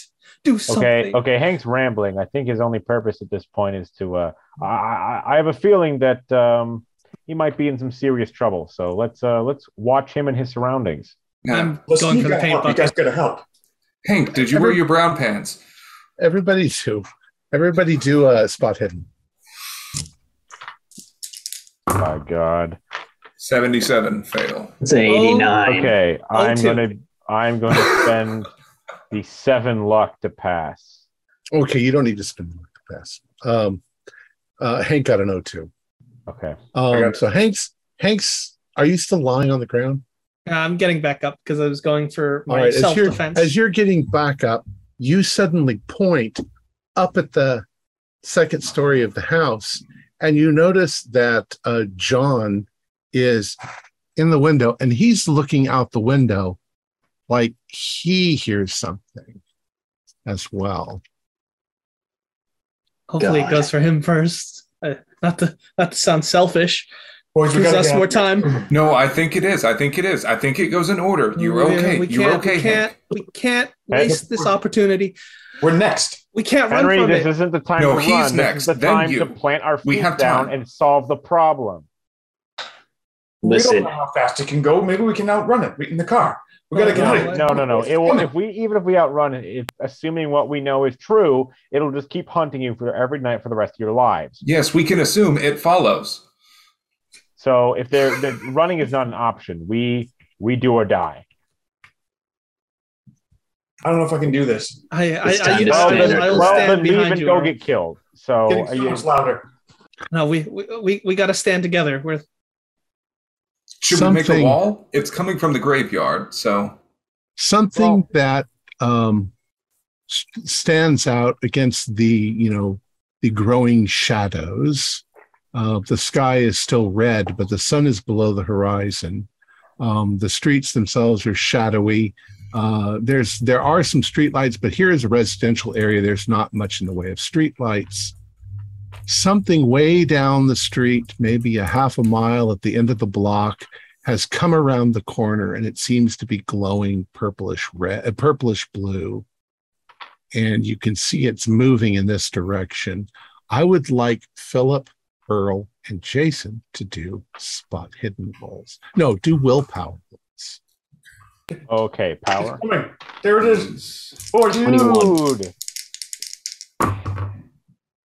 That is a 52 under 60. I uh, I hate my life. I rolled ninety nine over sixty. How'd you do, Philip? 21 out of uh, 50, I Okay. think. So for the moment, Jason and Philip, you don't see anything, but suddenly Earl's like, I can see it. There it is. Earl. Sandy roll. Yeah, you can do a sanity roll. In fact, okay. Henry and Hank can do sanity rolls too. as Oh well. hell yeah! Let's go. okay, so I wanted to fail. Wow. Come on, clam flat Oh. boys, stick together. Sixty-five out of thirty-eight. I did I pass 27 under 50. Okay. Uh, so let's do a one d four sanity. That is completely fair. Do I get a Um, D8, D10? I lost three. Okay. So you are quaking in your boots. I lost. Um, I probably yelp. Hank and Henry, did you fail? I failed. I passed. Okay. So Henry do a one d four. Hank do a one d eight. So yeah. Let's go. The Let's bout lose of madness shit. risk. Uh, that is a. Can I make it a five instead of a three? No, you can't. You can't All alter. right, Okay. So I'll take three. you're you're trying to dig yourself a, a hole. Um, uh, you're you're terrifying. Everybody else, you'll see that they're terrified too. Um, the thing runs like a uh, like a an animal, like a predator, uh, and it's it's big. Like I say, about seven or eight feet at the shoulder, and yet it moves very swiftly, faster than any car could move down the street. Um, We're done for. the front door of the house opens and John comes running out. He sees you on the on the lawn and he comes running over and he's like, "What is that noise?" And then he sees it and he's like, "My god, what is that?" I told you, a spectral bear. I told you. Run, John, run. Um, okay. Armageddon. I am producing the hand mirror and holding it in front of me, and I'm scooting myself so I am right by Hank. I'm getting the big, the big guy out, the big mirror. Okay. For me? I'm readying my shotgun. Jason has the the fisheye convex mirror. Okay. Is that what everybody has mirrors? I also, in my other hand, I've got that uh, wooden stick with cheesecloth on it I mentioned earlier, but it's not lit yet. Okay. Kill it. Kill it, boys. um there's a moment when john sees it and he's like my god like this and he runs and he runs towards his house and runs into the house and slams the door and you can hear him probably running up the stairs or, or whatever um the creature uh it's bolting forward like a almost like a galloping horse at this speed. Um you can see the blue flames sort of flying back from its eyes and uh, and its nostrils and its mouth is open and there's huge black fangs as it's it's running. Um i'm gonna do a luck roll okay it comes running up to where you guys are standing and up until that moment you're pretty sure that it was going to just bolt past you and go straight for that front door where John had gone through. But it notices your mirrors and it comes to an immediate halt and it starts moving forward and it's looking at itself for just a moment in the mirrors. What do you guys Do want to do? Do it, do it now. Light something, throw it at its heart. I, All right. I'm going to uh, fire the double barrel shotgun at its heart. Okay. Go ahead and do uh, firearms. All right. Would this be point blank? Because he's Pretty much. Yeah. all right. Bonus die for me then. Are you firing twice? Yeah, on both barrels. Uh, that is a 19 out of uh, 40, so that's a hard. Nice. Uh, So I can there make it is an an- extreme. Do you want to make it extreme? Yeah, why not? That's uh, nine points. Okay. Nine points total. Yep. Uh, no, no, uh, n- n- nine points of luck I spent, which is Oh, going to be see. about 24 points of damage total. Okay. Uh, oh, actually, no. Yeah, Yeah, it's it, it 24, is 12. 24. Six times four. Okay. For both barrels. Um, you are you almost rest the end of the barrels on the thing's side. Uh, in that moment, you realize that the creature is covered in a kind of thick black, shiny hair um, that crackles with little bits of electricity as as it's there. You fire, and you blow a hole through the middle of it, about four inches across, at least on your side, maybe eight inches across on the other side. As it splatters like this. Holy shit. Um, it makes a huge noise so that, you know, lights go on all up and down the street, and probably uh, a few people are going to come out of their houses in a few moments. And then I'd like you to do a sanity roll as you watch the wound that you made simply go and close. Excellent. Is that is that Do, for do Jason and Philip feel a wet splash that came out of nowhere? Yeah, probably. I fumbled. So all of the people that can see the horse still, or the the being, make the sandy roll. Is it just Hank? Uh, just well, just Hank because he's looking right at the hole that he made disappear. Okay. Um, Philip and Jason uh, do uh, power rolls. Can I just close my eyes? that is a crit fail. Oh three. Triple O. Okay. you got another I one. still can't see it. Yeah, I fumbled. So yeah, you can't see it, Philip. Jason, you see it clear as day. Once Yeah, that I've- gun goes off, there it is, and it's right in I front of wiped you. that ichor from my eyes, and I see it in front of me, and I wish I didn't. How much I'm did I lose? also roll sand. Yeah, I guess we're good. That's 38, so 1d4. Correct. That's four. Okay. So you jump back screaming. Um, the thing uh, has regarded itself for just a moment in the mirror until you shot it. Uh, and then it sort of makes a, a, a loud whelping noise um, as you hit it, like a dog that's been injured for just a moment as it heals. And then it it looks around at all of you as if for a moment it had been sort of hypnotized by your mirrors and now it sort of shakes that off and leaps through the air going straight at the front door of the house. Uh, it hits the front porch and uh, just the, the front porch begins to shatter as it barrels its way through the front door. The whole door frame and everything is just shattered as it runs in the house. Um, you hear crashing and violent noises and then you hear um, john up the stairs suddenly screaming out in terror as this thing you can't see it but you can hear it going up there you hear the sound of rending you hear john in agony and then john goes silent uh, as the thing throttles him and, and you hear things smashing in the house And then the sound stops for a moment. How are you guys going to do? Reposition the Uh, we should get the mirrors ready. Yeah. Did did did Hank take the sandy loss from his failure? I did don't not. remember. Yeah.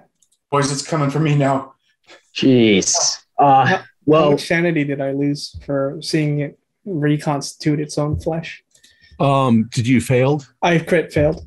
Uh, oh wow. Uh, you take. Uh, we'll say you take eight points of damage. Do an intelligence roll. Okay, nice. Fun time. Uh, I failed that. Fortunately. Okay, so you're you're mentally confused, but Okay. you're screaming hysterically. I am indefinitely insane though, so It said firearm. Listen, okay, so we we guns don't work. We're just gonna do this the old-fashioned way, and I'm Yeah. going to light the cheesecloth. Um, I'm not the best at throwing, but you know I'm gonna give it my best. I'm going to scatter paint on the porch where it went inside so I could hopefully at least see its footprints because I could see that it smashed that. So it must be sort of just invisible. Okay. So you splash paint on the on the porch. Yeah, just so Um, I could see where it's walking. Do a luck roll. I'm sorry. Do a power roll. Come on. I need this fail. That's 13. It's, I Okay. never do fail this. So what the rest of you see is you see Philip run up there and start spreading paint. And as he is dump, you know, splashing the paint and, and pouring it out onto the porch, um, the thing must have come back down the stairs and it sticks its head out of the uh, the door, like literally right in front of Philip. And Philip's not reacting, so he can't see it.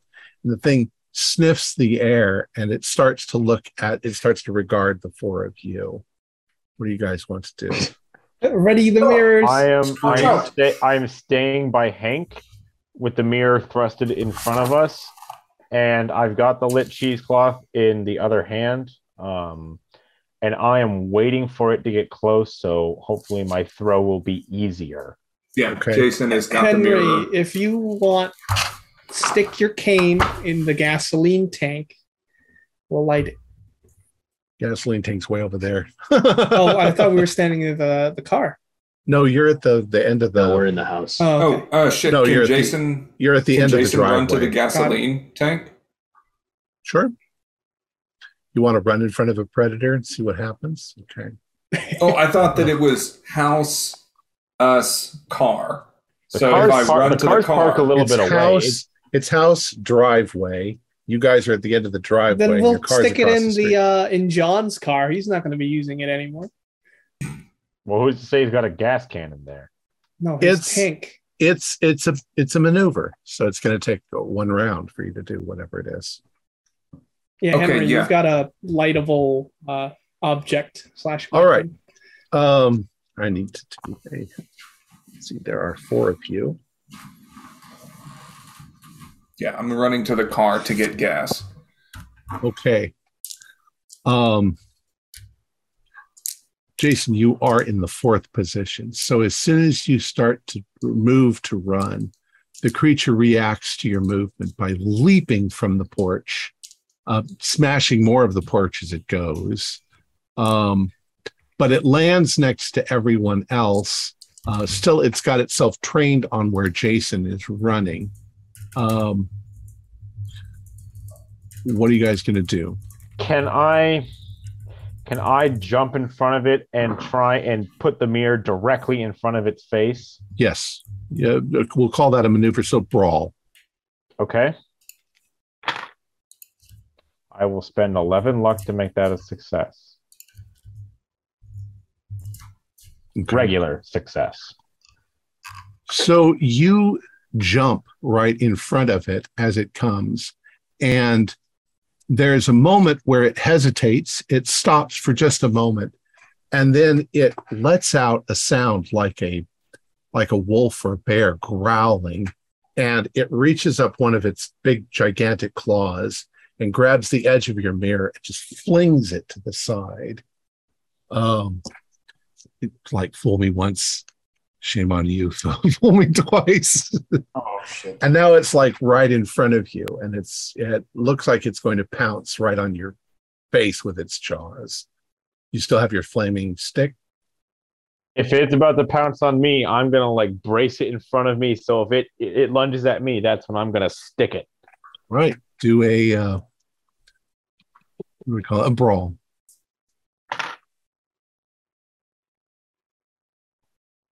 Fail By how much?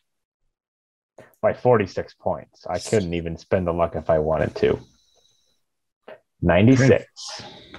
Okay, so you fall onto your back holding the, the flaming stick forward, but unfortunately, you don't get a good aim. And as the thing sort of brings itself down on top of you, with uh, the, the the the flaming stick falls to the side. We'll say that it falls towards uh, towards Henry. Um, unfortunately, it grabs a hold of your face with its jaws and shakes you like a dog shaking a rat. Um, which I'll I'll make it fair. It does. Um, oh boy, I didn't realize how much damage it actually does. You might I'll roll make it low. fair. Rolls 2d20. It's probably like 46. It does nine points of damage to you. I have nine HP, so I am at Okay. zero. It a snaps your neck. major wound. Yeah. No! Earl! Can I see? Did I get it with the paint? What's that? Yeah, get it with there's the there's there's uh, there's paint spread out where it it moved. All right. Um, From the description, I'm gonna throw my flaming throwing knife at it. Okay. Do so that'd a- probably be with like a penalty, right? yeah with a penalty. All right. I got a pretty good throw. Okay. Uh, all right, I have luck. So it was 73, and my throw is Twenty probably. My throw is 60. So I'll spend 13 points to make it a regular. Okay. Um, how long is your knife? I would say maybe like this big. Okay. Um, you successfully throw your knife. Uh, your knife hits it and sinks almost to the hilt because you throw it pretty damn hard. You're scared shitless. Um, and when that happens, the creature definitely reacts. It it it moves to the side. It turns and looks at you, and it howls. Um, Can I see at it? that moment, yeah, at that moment, it suddenly becomes visible to you and it's looking you right in the eyes, and you get that definite feeling like you're next. Um, Roll sanity. however, your knife is stuck in its side. Um, you're thinking that it didn't penetrate far enough to get Mhm. to the creature's middle, which would be its heart. Um, Henry, the flaming uh, stick has landed at your feet. What do you do? All right. With all the effort that I can muster within me, I'm going to pick up the stick and I'm going to rush at the beast and try to puncture its heart. Okay.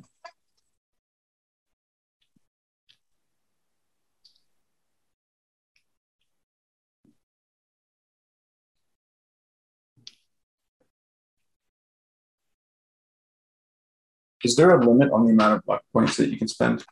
No. That's a bad question to ask. No, I'm some it's some some GMs say that you know you can spend five points, but I say you can spend as much luck as you want. So I can spend 42 points of luck. Yeah. Realize that you'll have 42 less points of luck the next round. I'm going to But do yeah. it. Okay. I'm doing it.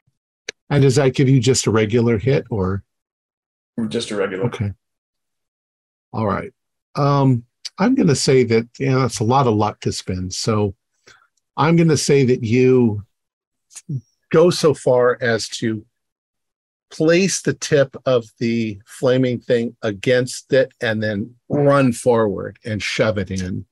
Um, you find that the hide of this beast, um, which should be somewhat resistant, at least it seems so to the uh, other people that hit it, it doesn't resist very well. So it, it's almost like you're attacking, you know, a fluffy pillow. Um, at least that's what it feels like. And the the tip of the spear, the flame disappears into it as you rush forward, and the thing suddenly pulls away from you. Uh, it screeches in, uh, uh, well, not screeches, it howls like a huge beast. It falls on its side, uh, and it begins kicking like an animal that's been deeply wounded. That Uh, was the Clam Flat Boys.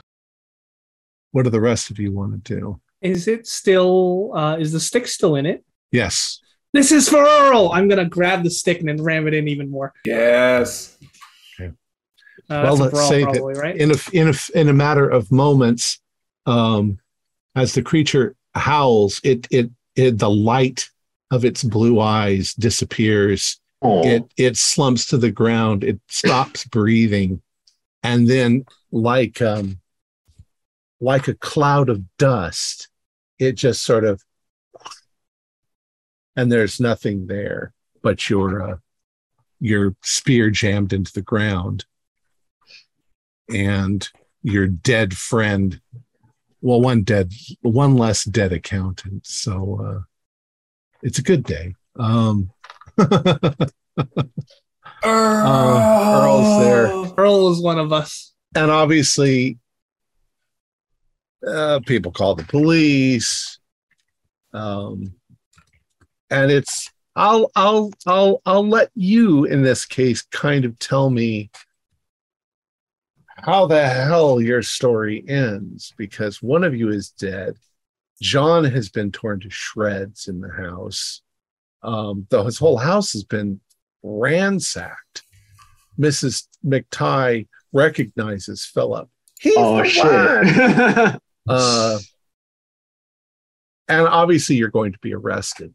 Um, So yeah, I don't Yeah, know you anything can- to say. Yeah, Jason is going to be panicking, and I want to pull out all the stops using fast talk and persuade and hot gossip um, to just portray that like there was a black bear that came out of the woods, and we were we saw it in the area and we're concerned. That's why the neighbor saw Philip poking around, as we thought we saw it in there. Um, we heard a ruckus after talking to what's her face. And there was a black bear inside his house. And a- as we came out to try and you know figure out what was wrong it jumped us. And it it, it latched right onto poor earl's face. And it, it ran off uh, before we could ever do anything. We tried to shoot at it and it ran. And it scared it must have. Well, The the claw marks can corroborate some of this. Yeah, it definitely looks like a wild animal did it. yeah. Um, where is it? Where's the dead body? It- the dead body didn't no we it. scared off it was a it was a black bear it must have ran off back into the woods we thought we saw one around here well, I wanted to roll to see if I buy your story sure because it really sounds ridiculous. all right do you I want know I, I rolled. I rolled a 99. So apparently I buy your story lock, stock, Hell yeah. barrel. I was going to say, I got a 60 in fast talk and persuade. I'm ready for this. No, nobody would possibly suspect you of any foul play. No, I, good. No, come good, on, right? Dave. I serve you and your wife and kids uh, down at Magenta's. Like, you know me. I, I wouldn't be caught up in something like this. And The that's claw marks on. I, I think we need to body. honor Earl's uh, memory Yeah. over some uh, New England steamers. Now He's there are sleeping with the fishes solemn. now, Yeah, solemn New England steamers. Yeah. or should I say, sleeping with the clams? all right. And that's the end of our story. So Cue taps, play taps. You gotta bury him out on the clam flats. So the one thing you didn't do in the story that would have been a little helpful, or at least helpful for your your knowledge, would be you started to confront John, but you didn't continue. And the thing is, is that he was quite unstable at this point, and if you had continued to confront him, he would have broken down and told you what happened. And um, all of the stories that you got about him and his wife were true that she lorded it over him and that he had a girlfriend now in New York that he was sleeping with and he was ultimately going to go with her because you know but he needed to find a way to get rid of his wife so what he had done was he had told her uh, this would have been the night before uh, or rather early in the morning, let's say about five in the morning, he woke her up and he said, I think that I left the uh, uh, the power on in the in the shop. And of course, she was pissed, you know, that he would do something. And so rather than go back to sleep, she said, then we're going to go down there and, you know, I'm not going to let you get away with such stupidity. She lorded it over him. So she took him down there. This was all part of his plan. They got there early in the morning. And what he did, it- you know, she was looking around the shop like a normal person would in her case. And he went into the back room and he turned the power to the building off. So uh, with the breaker, he turned it off. And then he opened up the gas main. And once he did that, he left the shop, got in his car, and went home. Well, she's in the front of the shop And eventually she's she's like, What the hell are you doing back there? Where are you? And she went back there and he wasn't there. And she started looking around and smelling gas. And she went over to the breaker and flipped it on. And baboom. Yeah. So he had planned that all out. Now he pretended to go to sleep. He when the police came, he pretended to be shocked and horrified. The thing that was on his side in that case was he'd actually murdered somebody and he really wasn't that kind of a person. So he really was shocked. And it wasn't hard for him to cry, but maybe it was a little bit cry of relief. In any case, he decided to go, he was going to go to New York. So he packed up his stuff. And then he he was really shaken. So he got in his car and he went for a drive and probably cried a lot as he was driving.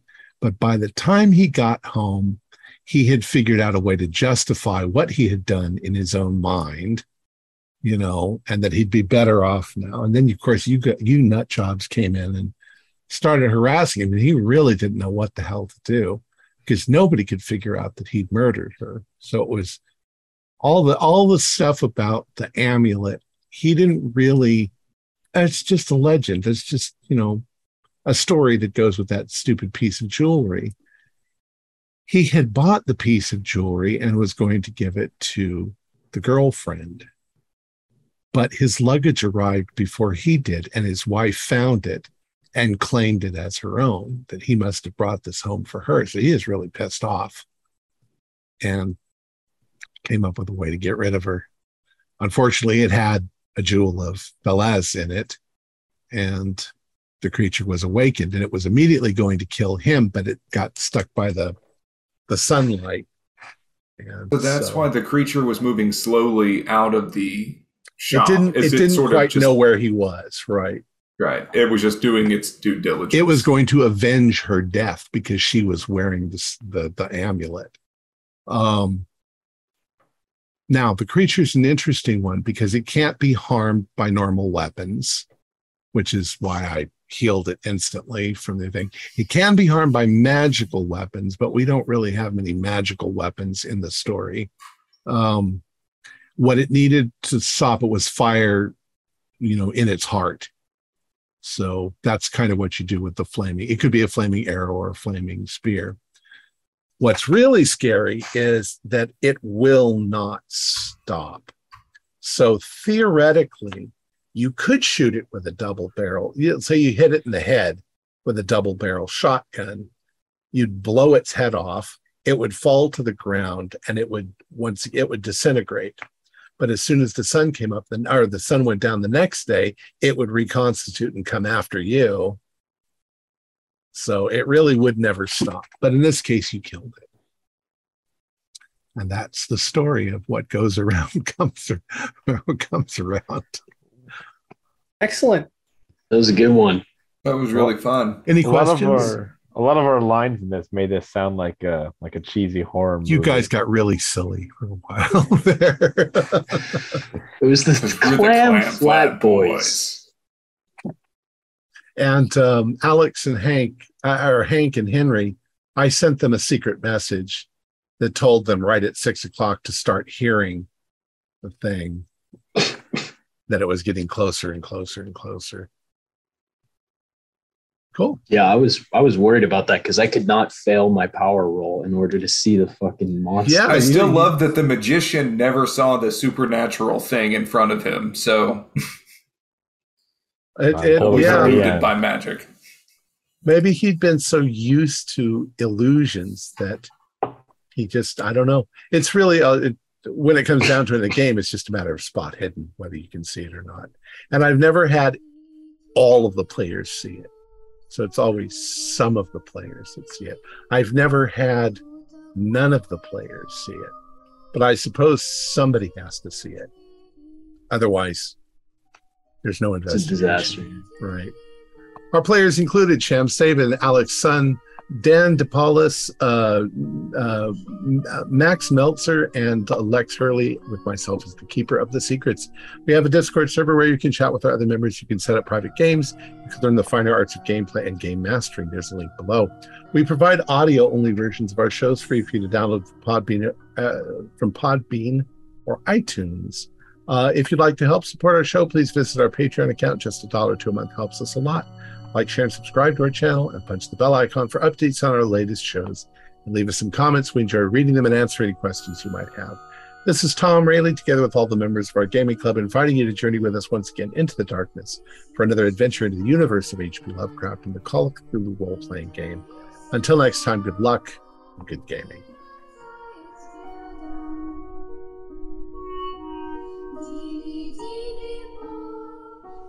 строит ночь немая, за.